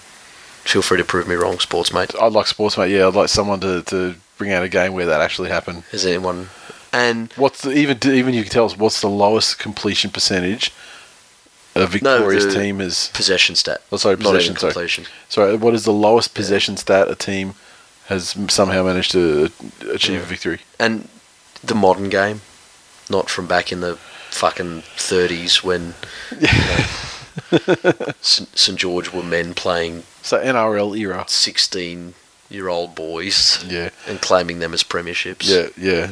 Professional footballers playing against you know, fucking butchers and So, Yeah. Um, interestingly enough, no tweets in that game. No one cares about either of those sides, so send them uh, both to Perth fuck. and get along to the real the real main event. The mighty Manly Seagulls twenty one defeat the Canberra Raiders twenty at Brookie, That was a and uh, Sunday afternoon. And what a what a fucking classic matchup. It's twenty one for the Seagulls. Game tries to Walker to Pow, Jorge Taufua, and Daly Cherry Evans. Matty Wright, two or four conversions, crucial field goal to DCE, and uh, 20 for the Raiders came from tries to Techno Viking and a double to Jordan Rapana. Croker, three of three conversions, and a bullshit penalty goal. So, I've already mentioned about the fucking. About, I knew that the. You know, that Ricky was Just bitching bef- about the rock. Before you get in, Yeah. are, you- are you ready yet to uh, retract your Barrett hate and proclaim him as a master coach No. for giving Dylan Walker the year at five eight last year? That's not, you- master, that's not master coach. That's like setting low expectations. Well, no, it then- is because you've now got a centre with kicks in play that directly led to how many points for you on the weekend? Oh, just one try, wasn't it? So basically, you know, Barrett is a But that was like literally every player in the league does that in that situation. No, but Where Barrett's, Barrett's a genius, no, and he was schooled by Penrith. no, So you owe every success to us. No. Everything Yeah. you said then was fucking bullshit. No, Literally everything. not from a certain point of view. yeah, oh, that's that's right. Yeah, not a certain point of view, but um, I mean, I fucking come together. I mean, Taupau, hopefully he can stay injury free and suspension free because he's just fucking ripping in at the moment. Um, Jorge's big loss, but it's just great to see a team that's actually wants to play together and kind of playing together and. It's not necessarily like a, a game plan, but they've just got people that are that are, are ripping in. I'm still a little bit dubious on Ciro over there on the right. Sort of, yeah, he's a bit sideways sometimes, and he's got a dumbass fucking offloading in from time to time as well. But um, I, I don't trust a fucker that looks like he's squinting all the time. yeah, yeah, there's something there's something about They're- that. yeah, and and I do like when he's got the ball. I still got a bit, you know, this bit of that heart in the mouth thing where you're like, what's going to happen? When it's someone like you know to power the ball, he's like, fuck yeah, he's going to rip through and blah blah blah. I hate to say it, but the you know wife beating low life fucking Fonua-Blake as well is. You know, just smashing it at the moment. I mean, he's at least he's smashing people he's legally entitled to smash, which is, you know, a positive, you know, sign for him. Um, Cherry Evans, though, once again coming to his own. His kicking game was fucking phenomenal. I don't I don't have the stats in front of me. I don't know how many dropouts he, he forced, but it was a fucking lot. And other just good good kicks in general play that were you know down in the last couple of minutes before the line where they were either picked up or you know found touch or whatever. Um, Canberra did well to come back from a, a fairly substantial halftime deficit. However, they were gifted for like it was like 7-0 in the penalties in the second half, I think. Um, they were they were almost gifted the game by the referees, and yet still have the fucking temerity to fucking complain about the complain about. Believe me, the first half deficit was not the fault of refereeing. The first half deficit was because they got cut to fucking pieces uh, by a team at the top of their game. Second half, they were gifted the majority of the ball through the penalties and, and, so forth, and um, they they capitalised, you know, to an extent, not quite enough, but they you know they got themselves back into the game well and truly. Yep. Um, so that that fucking Fonua-Blake disallowed try was fucking bullshit too with the obstruction as well. I mean, he ran. I mean that that obstruction or that collision, I should say, occurred about three players to the right of where he he was running on an angle from right to left, angled towards the left, Yeah. and the collision happened like three defenders in on the right hand side of where he ended up going through. He didn't. The, it didn't make a gap. It didn't prevent a guy who had a chance of making a tackle from making a tackle. He didn't step back off his left foot and step back in. Yeah. Uh, just fucking ridiculous. And that should have iced it for us and, and you know helped my heart pre- uh, my blood pressure out a little. Here's the thing, right? A bigot Yep. is a terrible, terrible thing to be. The only thing worse than that is teaching a child to be a bigot. Where's this going? So, for the fucking diving karma that that cunt line inflicted on your club, for him to have passed that on to dopey cunting Evans, and for him to be diving, this is only the beginning. Oh, I've never seen Cherry take a dive. I don't know what you're talking about, sir. The, the, the universe abhors a diver. Oh, maybe so, but I mean they're still winning. And look, that penalty at the end that was that, was- that was perfectly perfectly reasonable. I mean, there's no way they had to give the dude the fucking business like Croker over there. But then, I mean, they uh, like I was I was watching the game alone. I mean, the family were, were out, you know, thankfully. But I was like. Get off the car! like I'm just fucking giving it, and um, and they didn't. And, and I don't, so anyone who says that penalty was not justified, seriously, fucking relax. It was it was a penalty, hundred thousand percent of the time. But um, then for Croker, for that to happen, like Croker was in danger of going over the touchline when that penalty was given. Yeah. he was that close. Yep. And then for him to take the penalty kick, I don't know if you've seen the two frames, but that penalty was given. He was probably like half a meter in from touch, and he was right near the was it the twenty or thirty meter line. When he took the kick, like fucking eight meters in field, for the referees not to fucking enforce that shit. That's the difference between uh, you know, like a well, that's a fucking massively easier kick to make. Yeah. You know, That's Um, it. They were probably looking at your fucking team to make sure no one was diving at the time he was kicking. I'm not sure what, what what Cherry Evans was saying, but he was probably you know probably telling you to take the ball back or whatever. But uh, whatever the case, he kicked the he kicked it, and uh, you know Karma struck Canberra immediately after their first set with the ball in the in the second half. I think. Was, oh no, we, we got the ball first, kicked it down. Then their first set with the ball in Golden Point extra time, they they dropped it, and uh, Cherry Evans made no mistake with the field goal very quickly in in proceedings.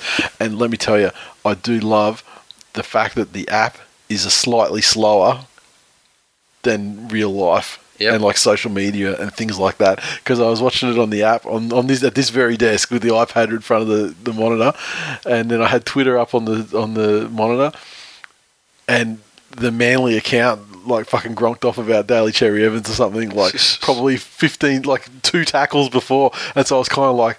Oh, has he fucking done it? And then, then, the, then the app's got, yes, he's done it. And because I was just like, I, I was contemplating not watching. I was just like, that's it. I was just like, I can't fuck it. I can't. I can't do it. The, the stress is just too high. But uh, Cherry got there in the end. And at the end of the day, the losers can complain about the referees all they like. Go home to Canberra, cold ass fucking Canberra, add a 44 to the end of your Twitter handle and complain about the fucking referees. The cows come home, and the winners will fucking take Lagertha home and fuck her in the ass, Fair enough. which is what happened. So, I, I think fucking Canberra, whinging cunts. Canberra have a little bit of the Canterbury about them. It's it's pretty simple that you have a very big forward pack. Mhm. You can't just put them on the field and automatically win games. Mhm. There is a fucking vast difference in the modern game between a forward pack that punches and hits the line aggressively, whether there's post contact meters or not Yep, yep. but drop down, get the fuck up, play the ball, and get on with your set. That whole big lumbering, But see, I mean, they, they do that to an extent, but the problem is people have figured out the flip side of them having such a big is when they're attacking, run them around and fuck it, and, and then run them around early. yeah, definitely. And then by the end of the game, they're like, I mean, fuck it, let's face it, like, you know, guys like Fonua-Blake and Taupau, I mean, they're like, fuck it, take them in the middle. And Yeah, that's, exactly. that's fucking clean them up in the middle anyway. But, But, um, but I went back and watched some some vision of Junior Paulo when he first came to the Raiders last Yep. year Yep. out of Parramatta. Yep.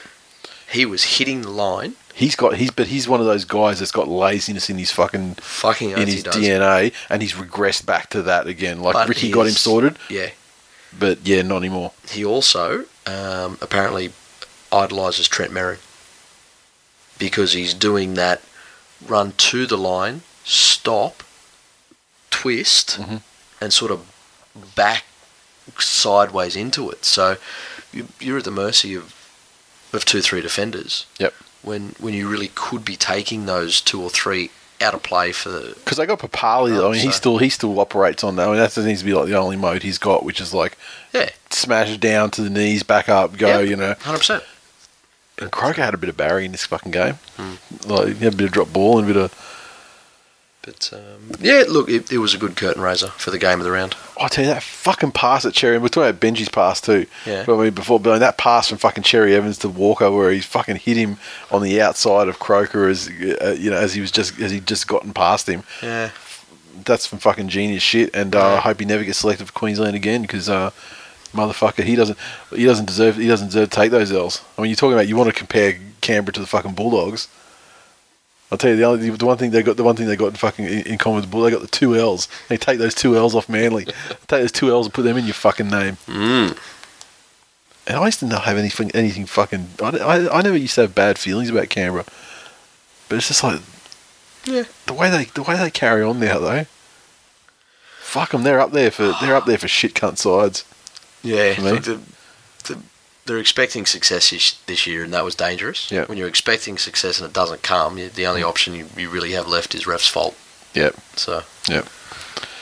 And I mean, they do have one of the greatest all-time refs fault coaches oh, at the helm, and I mean, so that does, you know, that probably does trickle down to an extent as well. He's probably telling him in the dressing room, "It's not your Who- fault, guys." Yeah, but who got out of that habit last year? Ricky was on some anti-Ricky shit last year when he Yeah, was but they were, coming but out. yeah, but they were winning too. So- No, not for the first half of the year, they weren't. No, but I mean, they were ultimately. But he, they were they were winning though. They, were- that- I mean, that's when he was coming out and saying, you know, fuck this this is what was, went wrong this week, Mm. and this is what we're going to work on, and and they had something to go on. you know, Yeah. so The real Jedi. Fuck yeah, solid effort across the park. DCE's class steers the champs home. Hashtag go Manly. Hashtag Ricky's tears. Lynn, Lynn Shields, what a game, but Manly really needs to do something about the second half slump. We were lucky today. No, we were forced into that slump this time. I, I get it. They can they can fuck up a second half. Don't get me wrong, but uh, this was not the case. At underscore JDHD, I wonder if Fonua-Blake bashed the Raiders as badly as he's bashed his, bashed his partner. Hashtag yes, I'm salty. Hash Manly fuck my multi. How did Manly fuck your multi? If you bet against them, you fucked yourself, player. Uh, fantasy underscore NRL CEO. There's nothing better than losing to Manly in Golden Point to a DCE field goal. Hashtag blessed. Hash Viking crap. Hash $10 million man. Uh, Mario C. Suck that Canberra cunts. Go fuck your sisters and spread the Viking clap. Hashtag go Manly. I, I had not heard of Canberra. I thought that was Tasmania. I didn't think there was like an incest problem in, in Canberra, but perhaps there is. Uh, Consider me educated. look, I've I haven't heard that either. Could be that it's just that cold. No one wants to go outside. Yeah, that's understandable, I guess. So At B underscore Jeffcott. Stop passing to other people, just pass it to Rapana. Fucking, I tell you, he did. Like Rapana did his best to make them do that. I mean, he was like, they'd start a set off and they'd get up to about thirty meters out, and Rapana's over there on the left, and then he'd come around, and for towards the end of the set, he'd come around and get outside BJ for the rest So- of the set. there, there you go, TWiL Nation. Throw it out. Come back to us with your team of um, team carriers. You know, this this week we had Rapana try and do it all for Canberra. We had Ash Mm-hmm. Yep. Taylor try and do it all for the Titans. yes, yes. Come back to us with a, a team of players, and you've got the origin position discrepancy. You can play them, you know. Oh, you, if they're good enough, you can. You can If- if they're good enough, you fit them in a position somewhere. it. Yep. So come back to us with your team. All right, there you go. Finally, Panthers 38 defeat the Canterbury Bankstown Bulldogs 0. And from a dismal crowd at ANZ, the uh, Panthers scorers were um, Harawira Cleary, double to Mitch Rein. That's the most hilarious part of this game, in my opinion. Matt Moylan, Waqa Blake, Josh Mansour uh, made a fantastic return. Cleary, 5 or 7 conversions. Harawira-Naera re-signed. Yeah, apparently he wasn't going to either, and then he's all of a sudden he has. Well, that's because his other option was your cunt club. No, I don't think that was the case. I mean, No, everyone, everyone, everyone would want to come to us. So I mean, if we were, if we were, if we tabled a legitimate offer, I'd say we pulled the offer. Do you know? Do you know the only person willing to come is fucking Tim Simona and his match fixing cronies. I wonder what Tim Simona's up to these days. I don't know. Probably Preparing his legal defence, I guess. pre- prepared to fucking take a dive. preparing, preparing his anus for jail life. oh fuck! He's going up to those emo kids and trying to find out where they buy those things they use to stretch out their earlobes. Oh, oh god. I'm gonna work it up to um, prison gauge by the time the sentencing hearing. Tim, have you seen the bowl from the microwave?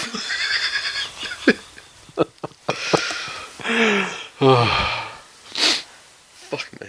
Um, so at the re-signed. at the velodrome, right at the block when they see it. yeah, he resigned. That was only today, right? Yes, Yeah, so that's good news for for Penny. fantastic news. Um, know, he he's obviously a, Means some other promising young fellow is going to be uh, on the outer, but uh, well, the salary cap will be fucking busted, and you'll be Melbourne storming it. no fuck that. Give him second contracts with UGG boots and fucking Winnie Blues. the NRL's in such fucking ramshackles. They can't afford an investigator to come and look over these things. Well, even that, but you know, you tell me that there isn't a fucking decent defence in. Well, you can't ping us for shit because you gave impressions that, and uh, so we signed up to the level of. Yeah, I don't think that. I don't. Oh, yeah. I mean, that's that may be true, but I don't think that that would hold. If the you know, I reckon there's fucking every chance it would. yeah, Just not quietly, Not but- sure. Um, yeah, look, it, it was a, a good win, and there were a lot of points put on Um, there- there's a lot of It was good that it was a full game rather than you know just you know sporadic moments. second half Yep. effort. Um, th- it's not like we came up against a, a massive opposition. No, and holding the Bulldogs to nil is not challenging at all. I mean, all the good teams do it, right? Exactly. So, and and there's been times we've spoken before that, that with Canberra, you know, especially last year, that you really only had to defend five tackles Mhm. because there was going to be no attacking kick. Yep. Um, this was an extrapolation of that, where you really only had to defend a third of the field. They, Just throw a blanket over the fucking entire yeah, so- playing area. And and even the times that they did choose to go wide, Yep. it was slow and the depth was there, but the Yep. depth worked against them. Yep. Um, so, you know, we were talking about, you know, I think you said before, Mansour for Origin. Yeah. Um, Well, no, the, the, the uh, Mansour for Origin was a thing that people were saying before he even came back, yeah, exactly. But and um, but he he was absolutely gassed. well, my, my thought was that is there's just no fucking way, like he'd let him work up to it, but Origin three, it's like two weeks away. Origin three, you know, like fucking stay the fuck away from my winger. Um, but you know, he he had already even if he even if he gassed out, uh, uh, you know, Little fif- to fifty minutes in, he's still better than a better option than Yeah, fucking true. Ferguson. um, gi- give, gives away a fair fair height advantage to Oates though. so, Yeah, but he would. I mean, that would mean he would just play better position and wouldn't and wouldn't have to rely on like height v height or like come come into contest late like fucking Ferguson because he doesn't know what the fuck's going on. either that or Oates would just see his beard and his testicles would retract back into his abdomen and exactly. just completely negate him. But um, you know, again, it, it, I think the the Panthers are starting to get a, a groove in terms of their roll on with how their forward pack works. Um, you know, Tamou's obviously passed his rep days uh, and and accepted that, but then that rotation we have when when he and and Mez get tired, that you've got people like Latu Yep. who come on and, and have even more impact. Uh, Merrin finally fucking looks to be fit. Yep. You know, I don't know what what the fuck's taking him so long. or why it Shame, I reckon. Plan. Um, I reckon he's just copped it so much that's like filtered down through through his missus network. And he's just like, fuck, I'm punching here. I need to, I need to sort my shit out. but um, I'll tell you what, the the one positive for Bulldogs fans, Sam Kasiano is going to lose some weight because he will have to put down one of his pies Yep. as he walks around holding fucking RCG's pocket for the next week. Um, man has no sense of self-preservation whatsoever, and it was fucking fantastic. He he really stood up to him, um, and late in the game, when when Cass had gone for his big run and bounced him off, mind you. But he, he knew that he was going to be around there Yeah, somewhere, yeah. and it was enough to make him look up and fucking spill the ball. Um, Moylan at six, I think, was a, a smart move. Look, you know, there's and and there's a, a Pen- Penrith Panthers supporter who who said to me like, "Oh, yeah, I'm all behind Hook now," and you know, like that's not sack Hook. Honestly, this was not a fucking move that was forced on. You know, this this is not forced on by injury or anything like that. This is just a move that came fucking 13 weeks late. Well, but yeah, I'd, Yeah, I'll give you credit for getting there in the end. yeah. But what the fuck were you doing when Bryce Cartwright didn't want to do it fucking a month ago and Exactly. were getting slammed? exactly, Why not then? you know, it's he he represented his fucking state there. Yeah. Was it because they needed to wait until fucking Mansour was back, just to give more confidence for the, the back three or something? You know, before No, taking Moylan out of there. Like, I just don't understand, the timing. I mean, it, yes, it's, this was the right move. Yes, this was a good move. Yeah. But this move is way fucking three months late. Yeah, So, Ed, Edwards is there and available, Yeah, and and spent time on the wing Yep. early in the season, Yep. And then fuck for reasons unbeknownst to me, I don't know Mm. what it was, but for some reason Peter Hiku was a better fucking choice to have Yep. in the outside backs. Um, Moylan did did well, you know. Let, let's not go giving him fucking Dally Ms yet, although very quietly I did jump on him at eighty at eighty one dollars. You- You're not not getting it started in round thirteen. he, he, he was at eighty one dollars. I, I got some. I got the tip. Yeah, yeah. The more you put on, the more you get back. No, no, no, it's worth it's worth a tenner. yeah. But um, Especially he's not going to play Origin. Yeah, I guess you'll only lose ten bucks. That's it. So, um, the the Panthers were, I think, a more controlled performance. Yeah. You know, uh, Mitch Rein got a haircut, and now he's a fucking world beater. I'll tell you what, and like, uh, I I don't know if it was you. I don't know. I don't know if it's you, but I mean, like, I know a lot of parents were dreading the fucking days that you were forced to use Mitch Rein. dreading them. Um, uh, again, mate, in, in a similar vein to Benji, Mhm. maybe getting dumped by the Dragons was the best thing that ever happened to him. Maybe You know, he, what was what is it? Six seasons at the Dragons. there's a lot. Yeah. Yeah, like enough for him to be uh, shocked that he was Yep. languishing in reserve grade. Yep. Um, but he, he didn't do himself or his family any dishonour. No fucking hurry curry for him ex samurai that he is. Um, but yeah, Harry Curry, a- you're such a fucking seventies Australian. oh. So, um, but uh, again, you know. he's he's shown it again when, when Moylan's on and, and he's playing through the line. Yep. Uh, and and I'd, I'd like to give a, a shout out to I think one of the most underrated players in the entire league in Isaiah Yeo, Yep. uh, who who was just phenomenal. Like he he's not a, a massive bulky guy, but um, really makes that left edge his own, and uh, and was instrumental to the win.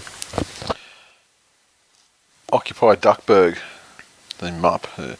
As a pub side that Jason Smith used to play for, the Bulldogs are more like the pub that Jason Smith used to own. Unpack that. Michael Darren, 79. Rumours about an NRL player strike. Bulldogs jumped in early with a ghost load this week. King Levius, which does not roll off the tongue at all. Is it Levi us or Levius? See, I say Levius, but he's like, no, it's Levi, Levi, it's Levi, it's, it's, Le, it's Levi us like Leonidas. In fucking 300. And he's like, this is Yeah. the follower of a shit team. uh, poor doggies, I haven't seen someone beaten that badly since Bith didn't cook Uncle Bully some fucking eggs. Moylan the muss. Hashtag Moylan the muss. What a fucking strange hill to die on. A brand of jeans. Look, I know you've just read his tweet, but I'm still fucking stuck on his name. Oh, it's his, yeah, it's not his fault, it's his parents' fault, right? His name isn't Levi Us. No, no, it's not. No. No, but he's like to add that that you know that that sound of like you know because it must be like Leonidas, even though that's the. Uh, see what I'm saying? Okay. Sounds to be Le- Levius. Okay. He He just really likes that fucking. like a he, fucking. really, he really likes that movie 300. I don't know. Sounds like a rejected ad campaign for denim from the 80s. I've seen. Uh, I've seen. Uh, speaking of Uncle uh, Uncle Bully or uh, not Uncle Bully, thinking of Once Were Warriors. can see Temuera Morrison is uh, down at Supernova in Is he? Sydney. Yeah. nice. As if he's in the Brisbane one, I was like, because my my daughter she do she dress up as Moana like she like she likes to do, and she could be Moana, and he's going, okay, he's Moana's dad, and I just like fucking blue singlet, jeans.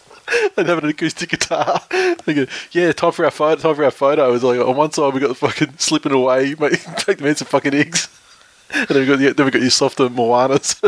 See, I can, t- I can tell how much you're enjoying it, but that reference is lost on me. Because I've, I've got two boys. My house is nothing but fucking. you know, Once Were Warriors. I mean, you got I know who Once a that- Warriors are.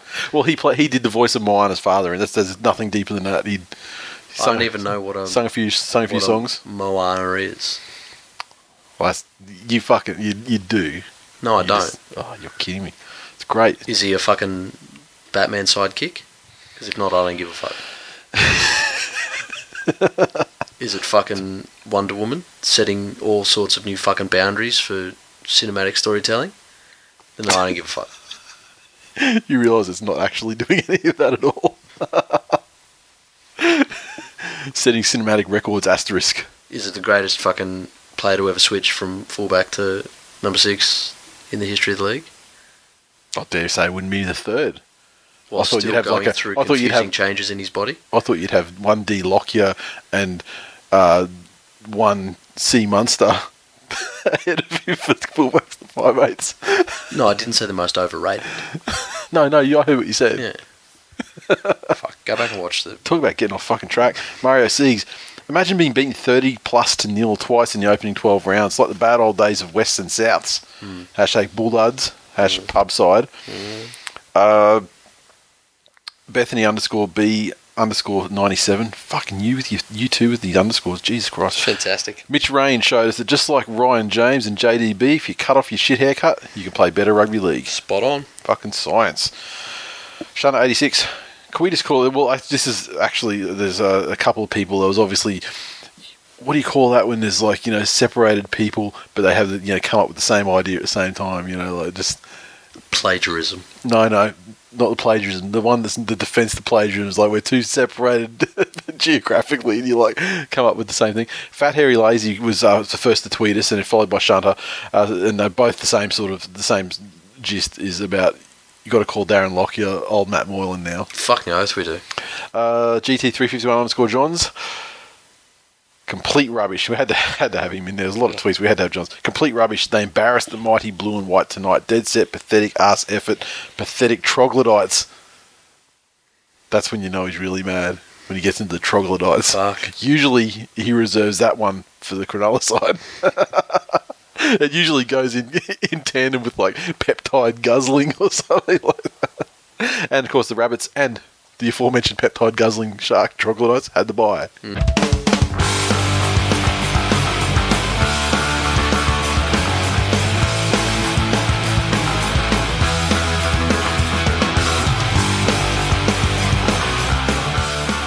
Okay, joining us once again. Later recording time for us than usual, but uh, we've got to give the warm welcome again to uh, to Nat Sinclair for the Ask Nat segment. Hello. And uh, this week we find you uh, stuck in traffic on the way to training. Yeah. Yay. the joy. But no, like yay, yay, because this week, I mean, uh, this is uh, you know these are things that I'm still yeah, happy. these are things we've only learned learned you know since having the segment and everything. But you know, with the, the rotation of the the girls in the Uh-huh. this week you're up out at Bathurst. Yeah. And we're, we're going to go for our fourth in a row, Mhm. which is just very exciting. Um, yeah. And now remind me, you were you Good. were Uh, you working on the days when they won one, two, and three in a row? no, no, I've not. Big test, big test then. I, no, big test. Actually, no, in our little street, the only one that was at home was the Warriors game. Um, but every other game I've played this year, it has been a loss. Yep. Um, but I have faith that I can um, change that luck around. If not, I'll be really that'll be really off-putting. So it will be the ultimate test if you if you if you're actually like a you know a, handbrake. if I'm a bad luck Oh. charm, I'll consider Yeah. I'm throwing in the towel for the sake of this year. And I'll just, oh, I was going to say I'll come back to the grand final, but then I don't want to do that. do yeah, I? coming soon. Coming soon. Next next week will be uh, Ask Jinx, the segment we. Yeah, literally.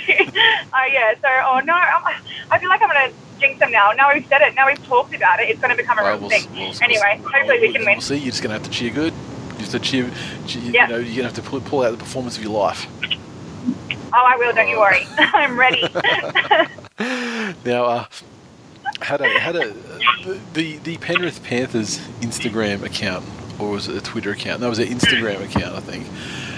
Put a Yeah. picture out with the NRL finals with the big letters and, and, and you girls behind there. It was like oh, that was our Pantherettes was, yeah, it was the, Yeah, Panther, yeah, the yeah. Pantherettes one, and uh, uh, yeah, like a throwback to the to the NRL finals, and and uh, so we had our Ben Dunn forty three tweet us and say, you know, um, maybe the the problems with the with the Panthers on field performances came with the demise of the cat suits. Can I bring up that we almost came last in the second year that we had the cat suits? Well, so that's um, there's no logic behind that. I, when I saw that immediately, I thought of that horrible year in between the good Yep. years. Um, so we made finals in the three years, the cat suits. We made finals Mm-hmm. twice in the middle. Um, it was round 26, us first night, battle for the uh, wooden spoon. So there goes that theory. Yeah, well, they say you know sixty percent of the time they worked every time though. yeah, okay, we can we can run with that. uh, uh, this is funny because I mean, obviously your your your thoughts. If, if this question had have came in for last week's show, it would have been a totally different context. I think it would, uh, yeah, to what it is today. But uh, from at Fat Hairy Lazy, what are your thoughts on Moylan at six? oh, can I just can I have half? half an hour. Yeah, yeah, well, I mean, you know, Just go on. we- we- oh, we, oh, and we're out of time. okay, so we all know I'm a Moylan fan, um, and I'm even more of a Moylan fan at him with 5'8". Um, he um, he always has played like it forever anyway, um, and I think he was outstanding. Like he was ridiculous. So um, yeah, I'm so excited about it. Finally, Hook is you know I love Hook now. He can stay. Yeah. No more sack Hook. Like he can hang around because he's yeah, it's the best thing for you know him and Nathan work together nicely. Um, he just he's he's he's in better form than people realise at the moment, and I think that when he comes into five eight, that's going to really show it. He's going to have more chance to you know get the ball and be able to orchestrate little things like he always does at fullback, but he'll have more chance to do it now. sure. So um, big fan, big fan. Would you say he's like looking like a young Darren Lockyer, or perhaps, Young or Dan, like perhaps would Darren Lockyer be looking like an old an almost twenty six year old. oh, yeah, I think maybe maybe don't like looks like an old man. uh, it's funny. We had a comment and um, uh, about. Um, well, I was, talk, I was sort of joking, joking about shutting you up, and um, and we had, we had a com- we had a Yeah. comment from Cruisy06, and he said that every time Arsenal comes on the pod, I keep checking if the speed's on the correct count. I have a lot to say in a short time to get it out, so I really make most Exactly. of it. Now we've got true, and I think it's I think it's two underscores. So true underscore underscore grits. And said, uh, what's the most extreme thing Oh. you've seen a fan do in support of Penrith?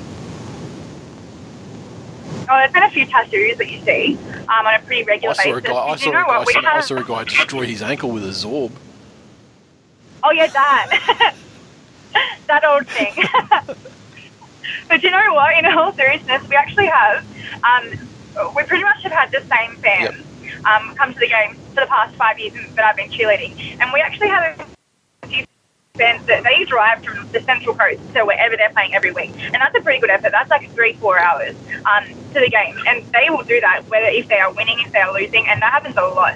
Um, so you know, even from different states, they come down regularly for the game. So I guess um, that's pretty extreme and, and it's pretty great as well actually to see them there all the time supporting them because you know it's just nice to do that sort of thing. So yeah, that's um pretty regular occurrence for our So, so, so just extreme amounts of travel is the most extreme thing you've seen.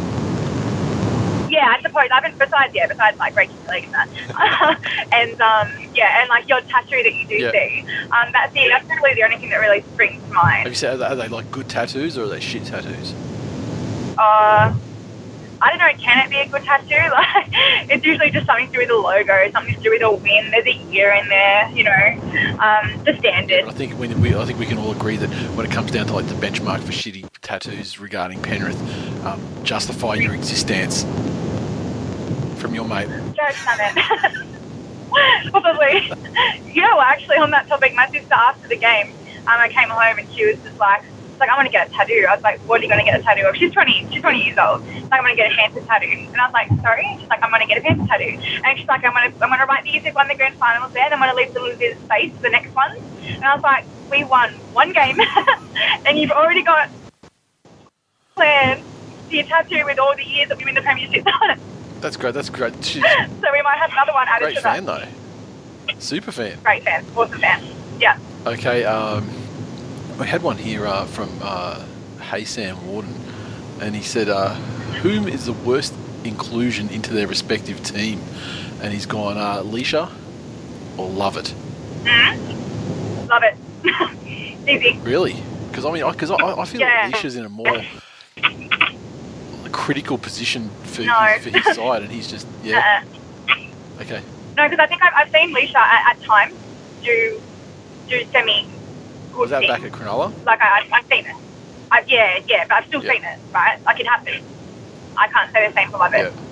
And I'm, I'm coming from a family of Tiger supporters who, who literally like just they, they can't. they can't. to put it nicely.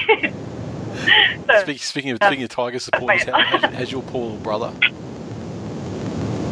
Oh, my little brother.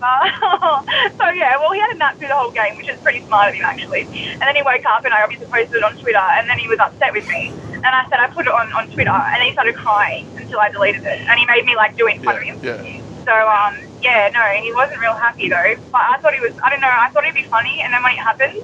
His eyes actually, like you can see, you can pinpoint the exact moment his heart breaks, and and that like I, I feel horrible like that. That's my Yeah. brother. um, but I did that too, so I actually felt quite bad. That's pretty quick too because I remember I saw it and I hit reply on it, and then I went to send my reply and just Because I thought it would make him laugh. I thought it would make it better if I showed him like, look, all these people on the internet responding to you, and he cried. So I understand he was, you know, fragile at that time. he ain't about he ain't about that Twitter life, that about that social media life. No, he will be one day. He's ten, so let's give him Yeah, some time. yeah. You've, you've scarred him now. He just he, he, he just can't. He, he just can't. Yeah. He's, he's never going to open up an account now. He just can't do it. no, no. Uh, we had a comment from our, our Lewis Brown, legitimate Lewis Brown Aw. account. Cameron Yeah. Munster was the first fullback to switch to five eight and succeed. So shouldn't Moylan be called the next Mun- the next Munster? Uh, don't we remember Origin three? Yeah, I, When, um, I think. He uh, played five eight. Look, I, So technically, I think I think the less said the less said about the about the Lewis Brown account. Um, look, next year, next year, Manly Manly won't be playing a million dollars in salary cap down, and uh, so Lewis can you know find his way over to England and do whatever he likes. yeah, that'll be happening. Oh, that's it for the questions. Oh, we did have um yeah, as I was saying earlier to you before we started recording, but um we've got another Ask Nat hashtag user on the on, on the, the Twitter sphere, and uh, this time it is uh, Natalya Neidhart, aka Natty, aka daughter of Jimmy Anvil Neidhart in the WWE. One of the, one of the divas. And I was a super fan. I used to be a WWE super fan when I was younger.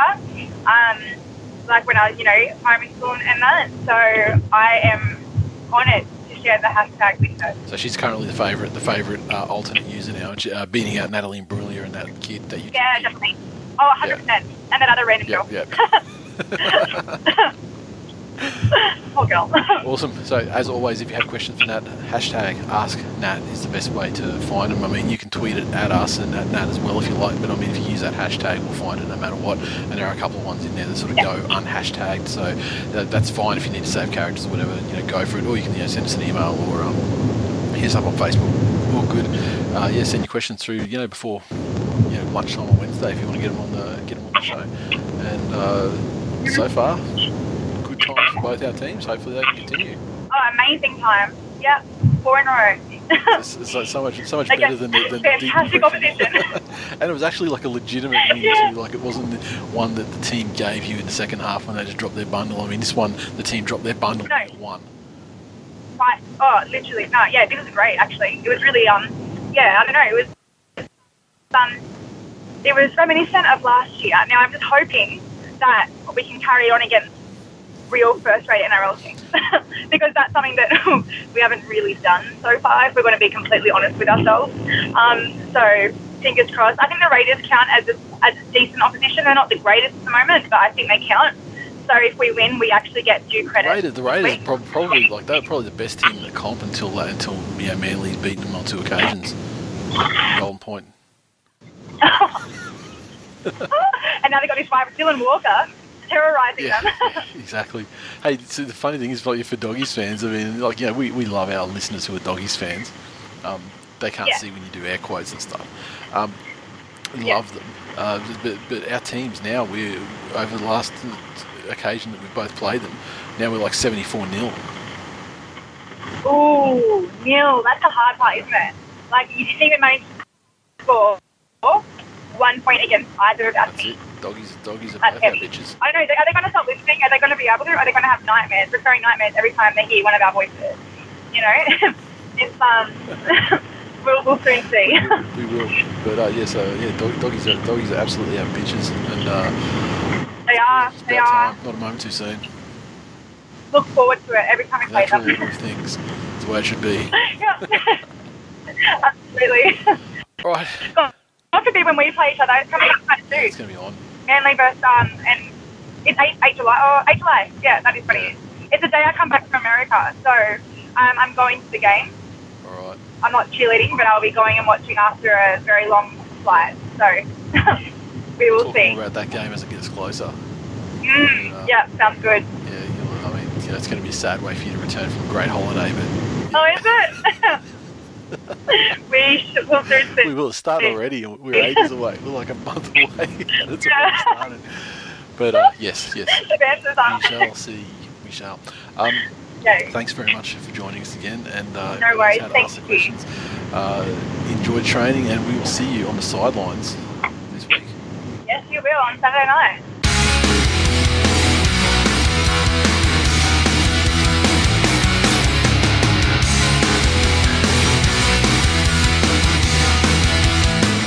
Previews for whatever the fuck it is, round 13, isn't it? 14. 14. Jeez. Hmm. The season is getting away from us.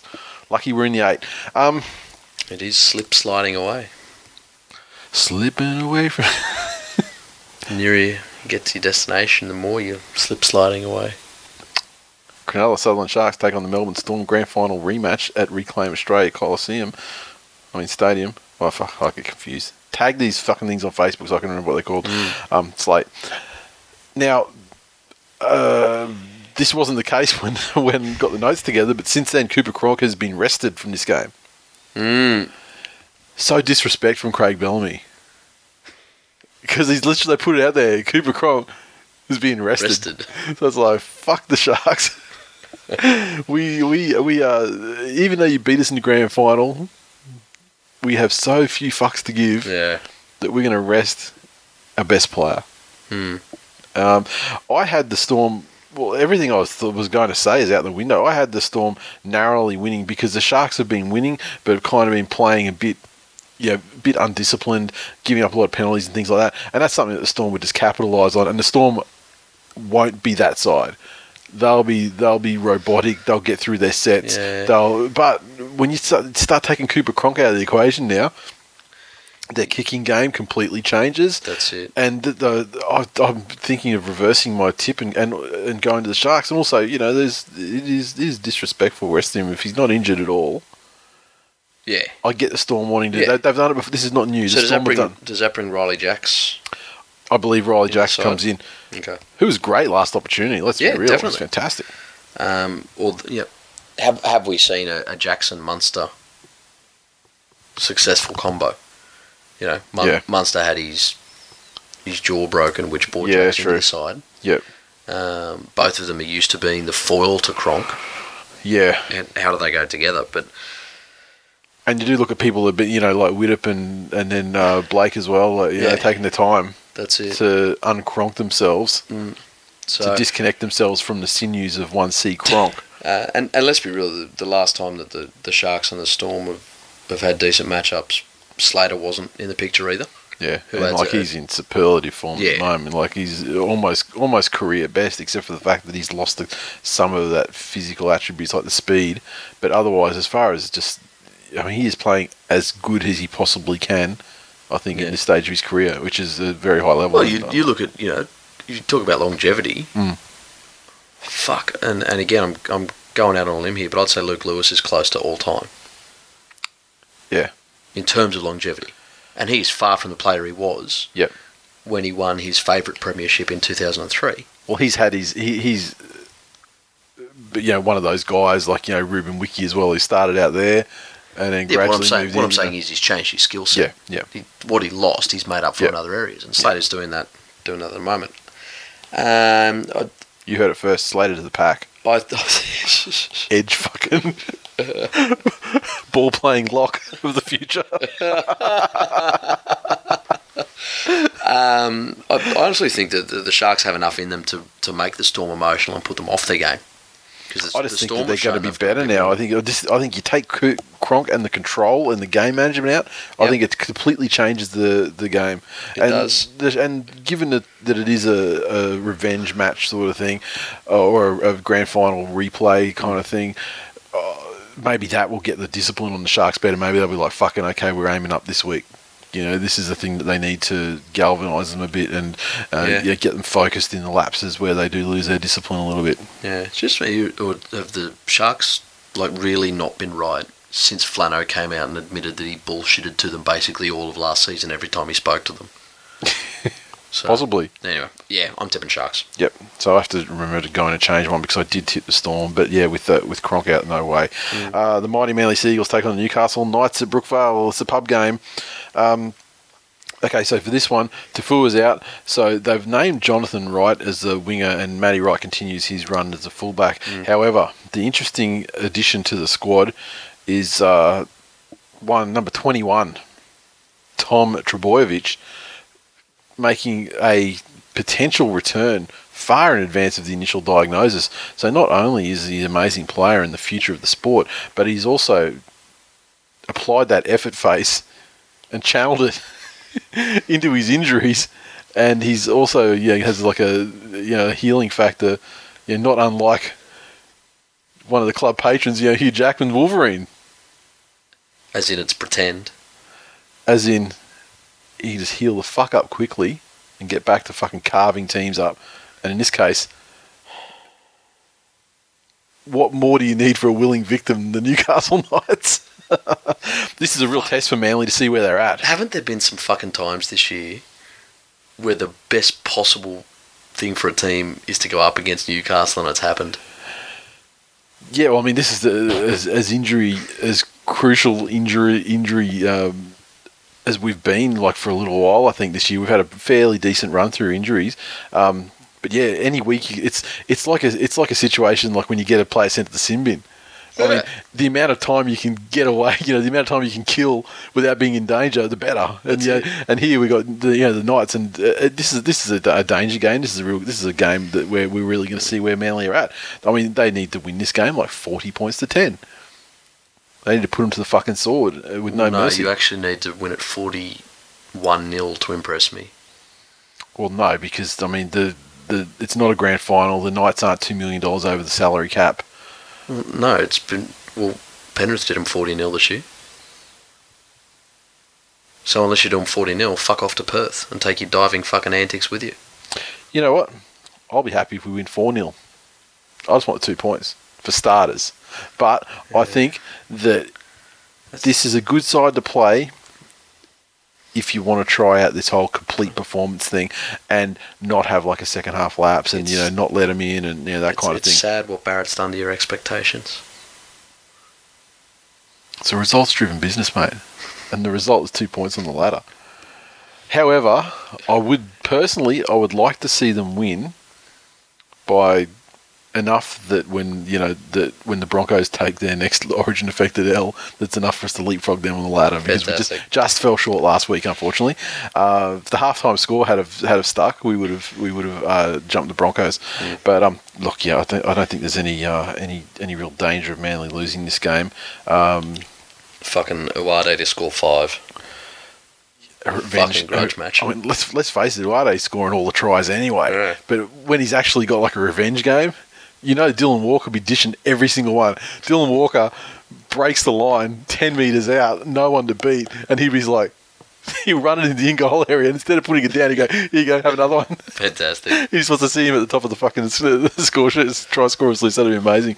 Oh, where are we? Broncos Souths. Broncos South, Suncorp. Okay, so Milford is back in the six this week uh, with Hunt. That's, a, that's the first time we've seen Hunt and Milford together for a little while. Um, But just Benji has been pushed like back Origin. into the extended reserves now, out of the 17. with Origin. Like, it, Milford's there, but is he there? Well, I don't know. You know? Kieran. Yeah. Kieran Foran's a dad, but is he a father? Yeah. Or is it the other way around? I can't remember. Which is the good one? Which is the good one that's not just a sperm donor? uh, need to watch Boys in the Hood again. I want to see you do Any fool with a dick, any any fool with a dick can make a baby. it's a real man, real man to be. um, Nikorima is back on the bench in uh, 17.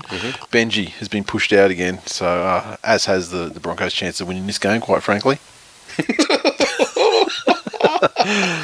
Look on paper. I mean, this is uh, you know uh, Reynolds has been named. I've heard whispers that he won't be playing.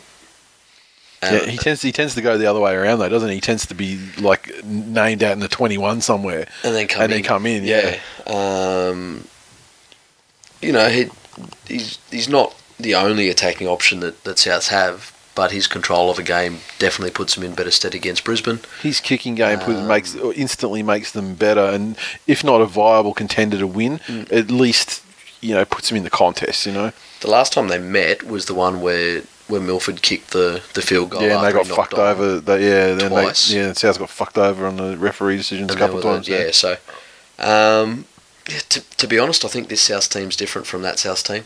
Yeah. The the belief's almost gone. yeah. The, the very week after that game, they got absolutely fucking pounded by us as well. Yeah, and especially when their fucking CEO Horoz came out and admitted this week that basically we're sorry to the fans. We've done a really bad job of managing our roster after we won the grand final, Mhm. and we're pretty much at the stage where we need to rebuild the entire roster. Yep. Um, yeah, that that can't do much for fucking morale on the field. What? I'm one of the shit ones. Um, Yeah. yeah. I think Brisbane take this fairly easily. Yep, agree. Um, despite not having uh, Benji in the side, disgrace.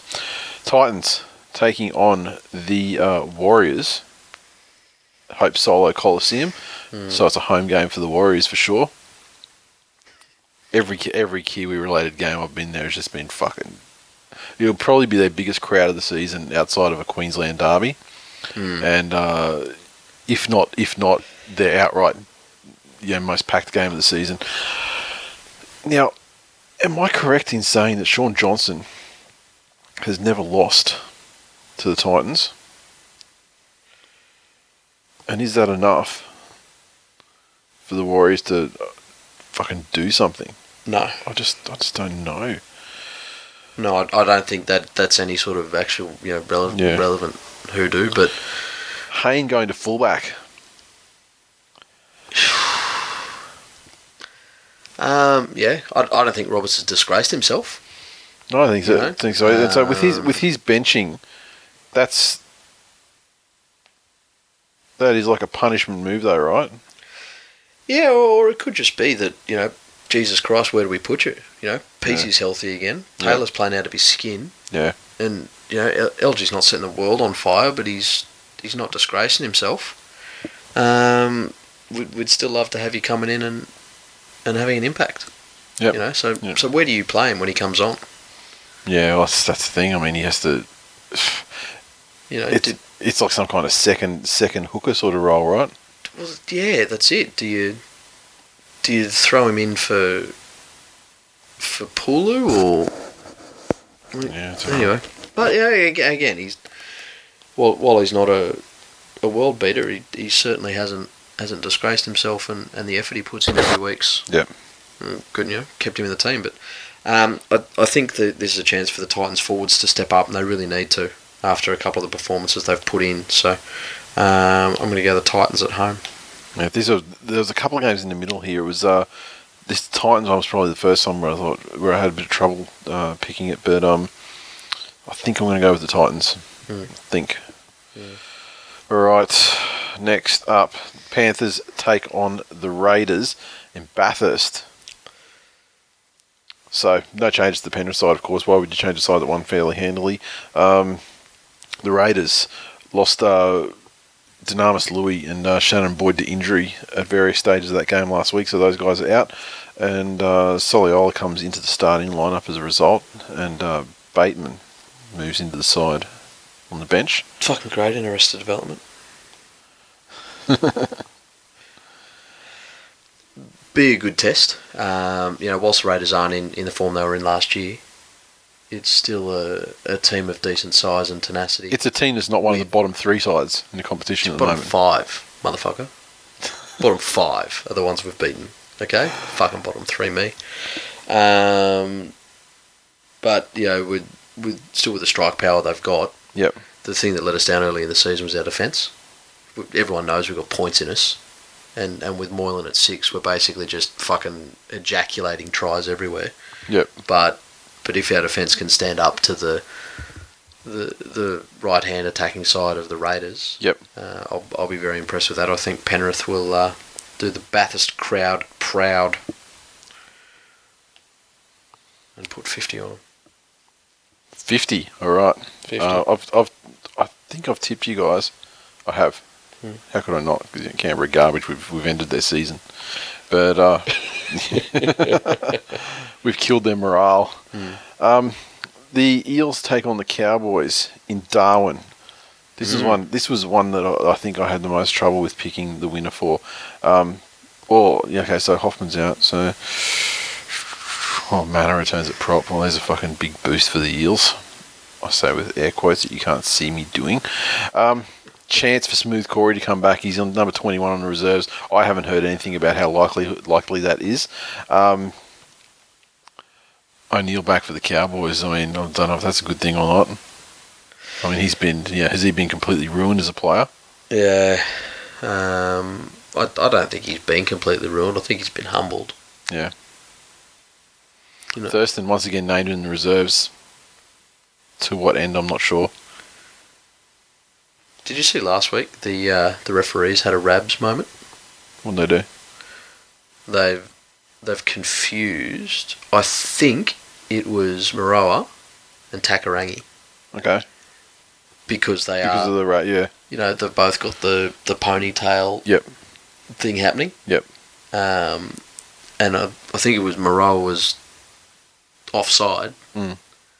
and Takarangi's picked up the ball from it's an just- onside it's- position. it's- I've just gone, okay. and they've, they've yeah. blown the penalty and gone, "Dude, you were offside. And so they've gone back and looked at the vision again, and it was, Oh, and it was one of the only times. Like normally the commentators will go fucking on and on and Yeah, on and on and on.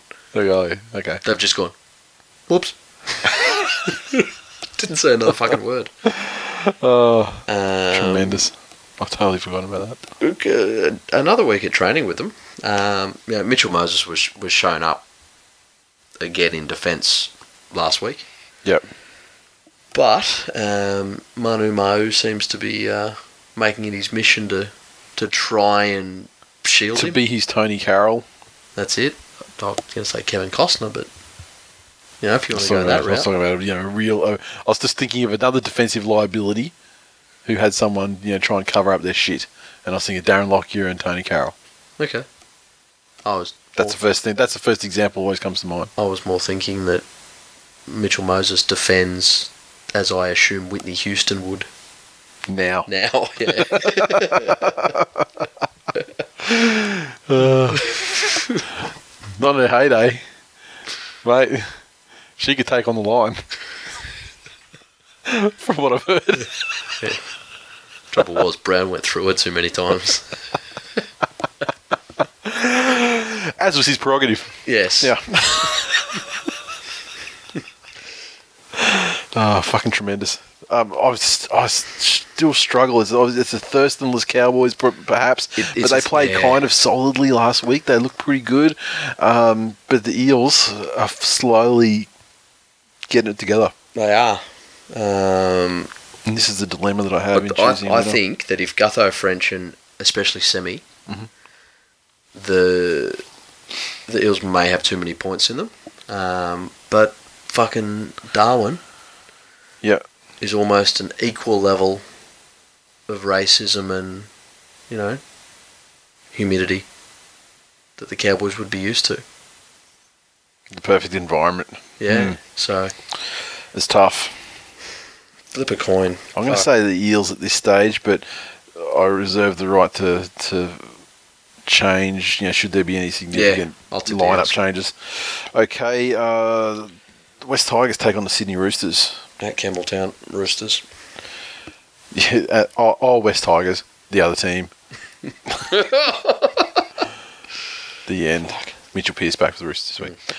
Doggies take on St George Illawarra Dragons. Dragons. Yeah. Well, you know, there have been changes to the doggies, as there should be after getting fucked up so badly. Mm-hmm. Um, Holland and uh, and Lee have been um, sent down to the Reggies. Yep. Chase Stanley's back. Oh. I didn't even know he was still playing. There you go. I thought he was a cripple. Um, okay, who else? So Reynolds returns. So that's probably that's that's big for them. He- He's a big in for the, the dogs just from an James Graham point of view. returns. That's another guy also, you know, from like their attitude side. Yep. Uh, Kasiano back to the bench.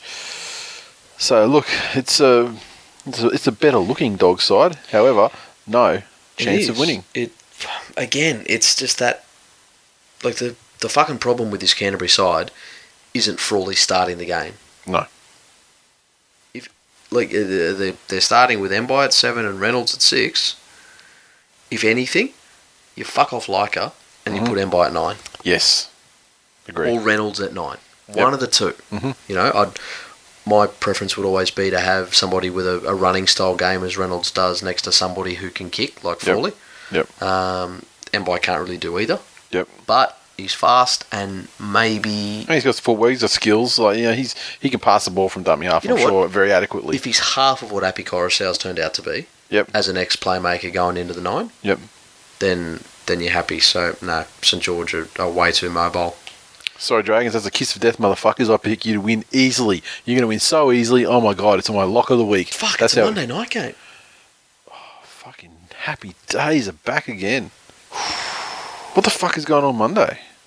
Why are we getting- Ah, public holiday in New South Wales. Ah, of course. One that we don't get to enjoy. Fucking chinless bitch that runs our state. Change the fucking holidays around. Tremendous. So yeah, uh, if if you were under any illusions, Dragons to win easily.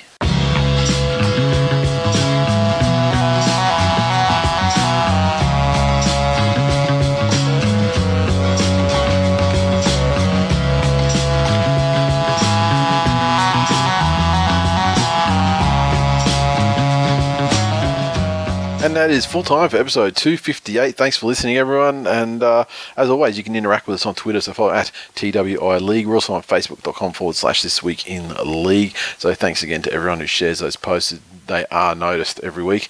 Um, iTunes, no new reviews this week. So if you've been delinquent and haven't done one yet, please get along there and uh, throw us a ranking or a rating and a review. Uh, Super Coach this week, NZ underscore Magpie 54 on top, followed by Lucky Punks, Ebenezer Rascals, Dingbats, Lamb of God, Junior Mints, Reach Around Robbo, The Wendells, Sesame Timbers, and Seaweed Stealers.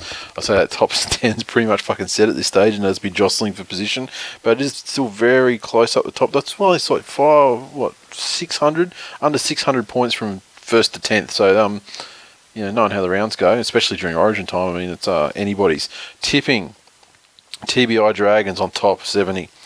Am I winning? Which is uh, my good mate Lynn, second on 69, tied with Terry G. Then back one point, we have One Eyed Tiger and E underscore Rascals. A further point back, we have a logjam from 6 through 10 with Kylie, Hebby Nova, John, Paraman 1973, and Panto. And uh, I think I've got, I think I've got 64. So the fucking push is coming. He's uh, burn, burning the candle at both ends, old Paraman. He is. He is, and uh, he jumped in on on by virtue of getting uh, seven out of seven last week. Fucking keep it strong, brother. So uh, yeah, well done to everyone. Halfway through the season means nothing. You might not be in there come the end. You might be in the fucking. You might be a hundredth. But well done on being in the top ten. Well, you might start from the bottom, like Penrith, and have a fucking undefeated run to glory.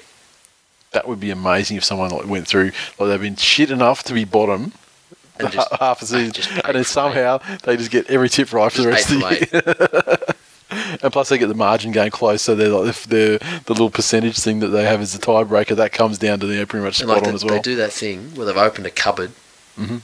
bent down to get something, something distracts them, they turn around and stand up and bash their head on the fucking corner of the cupboard. Yep.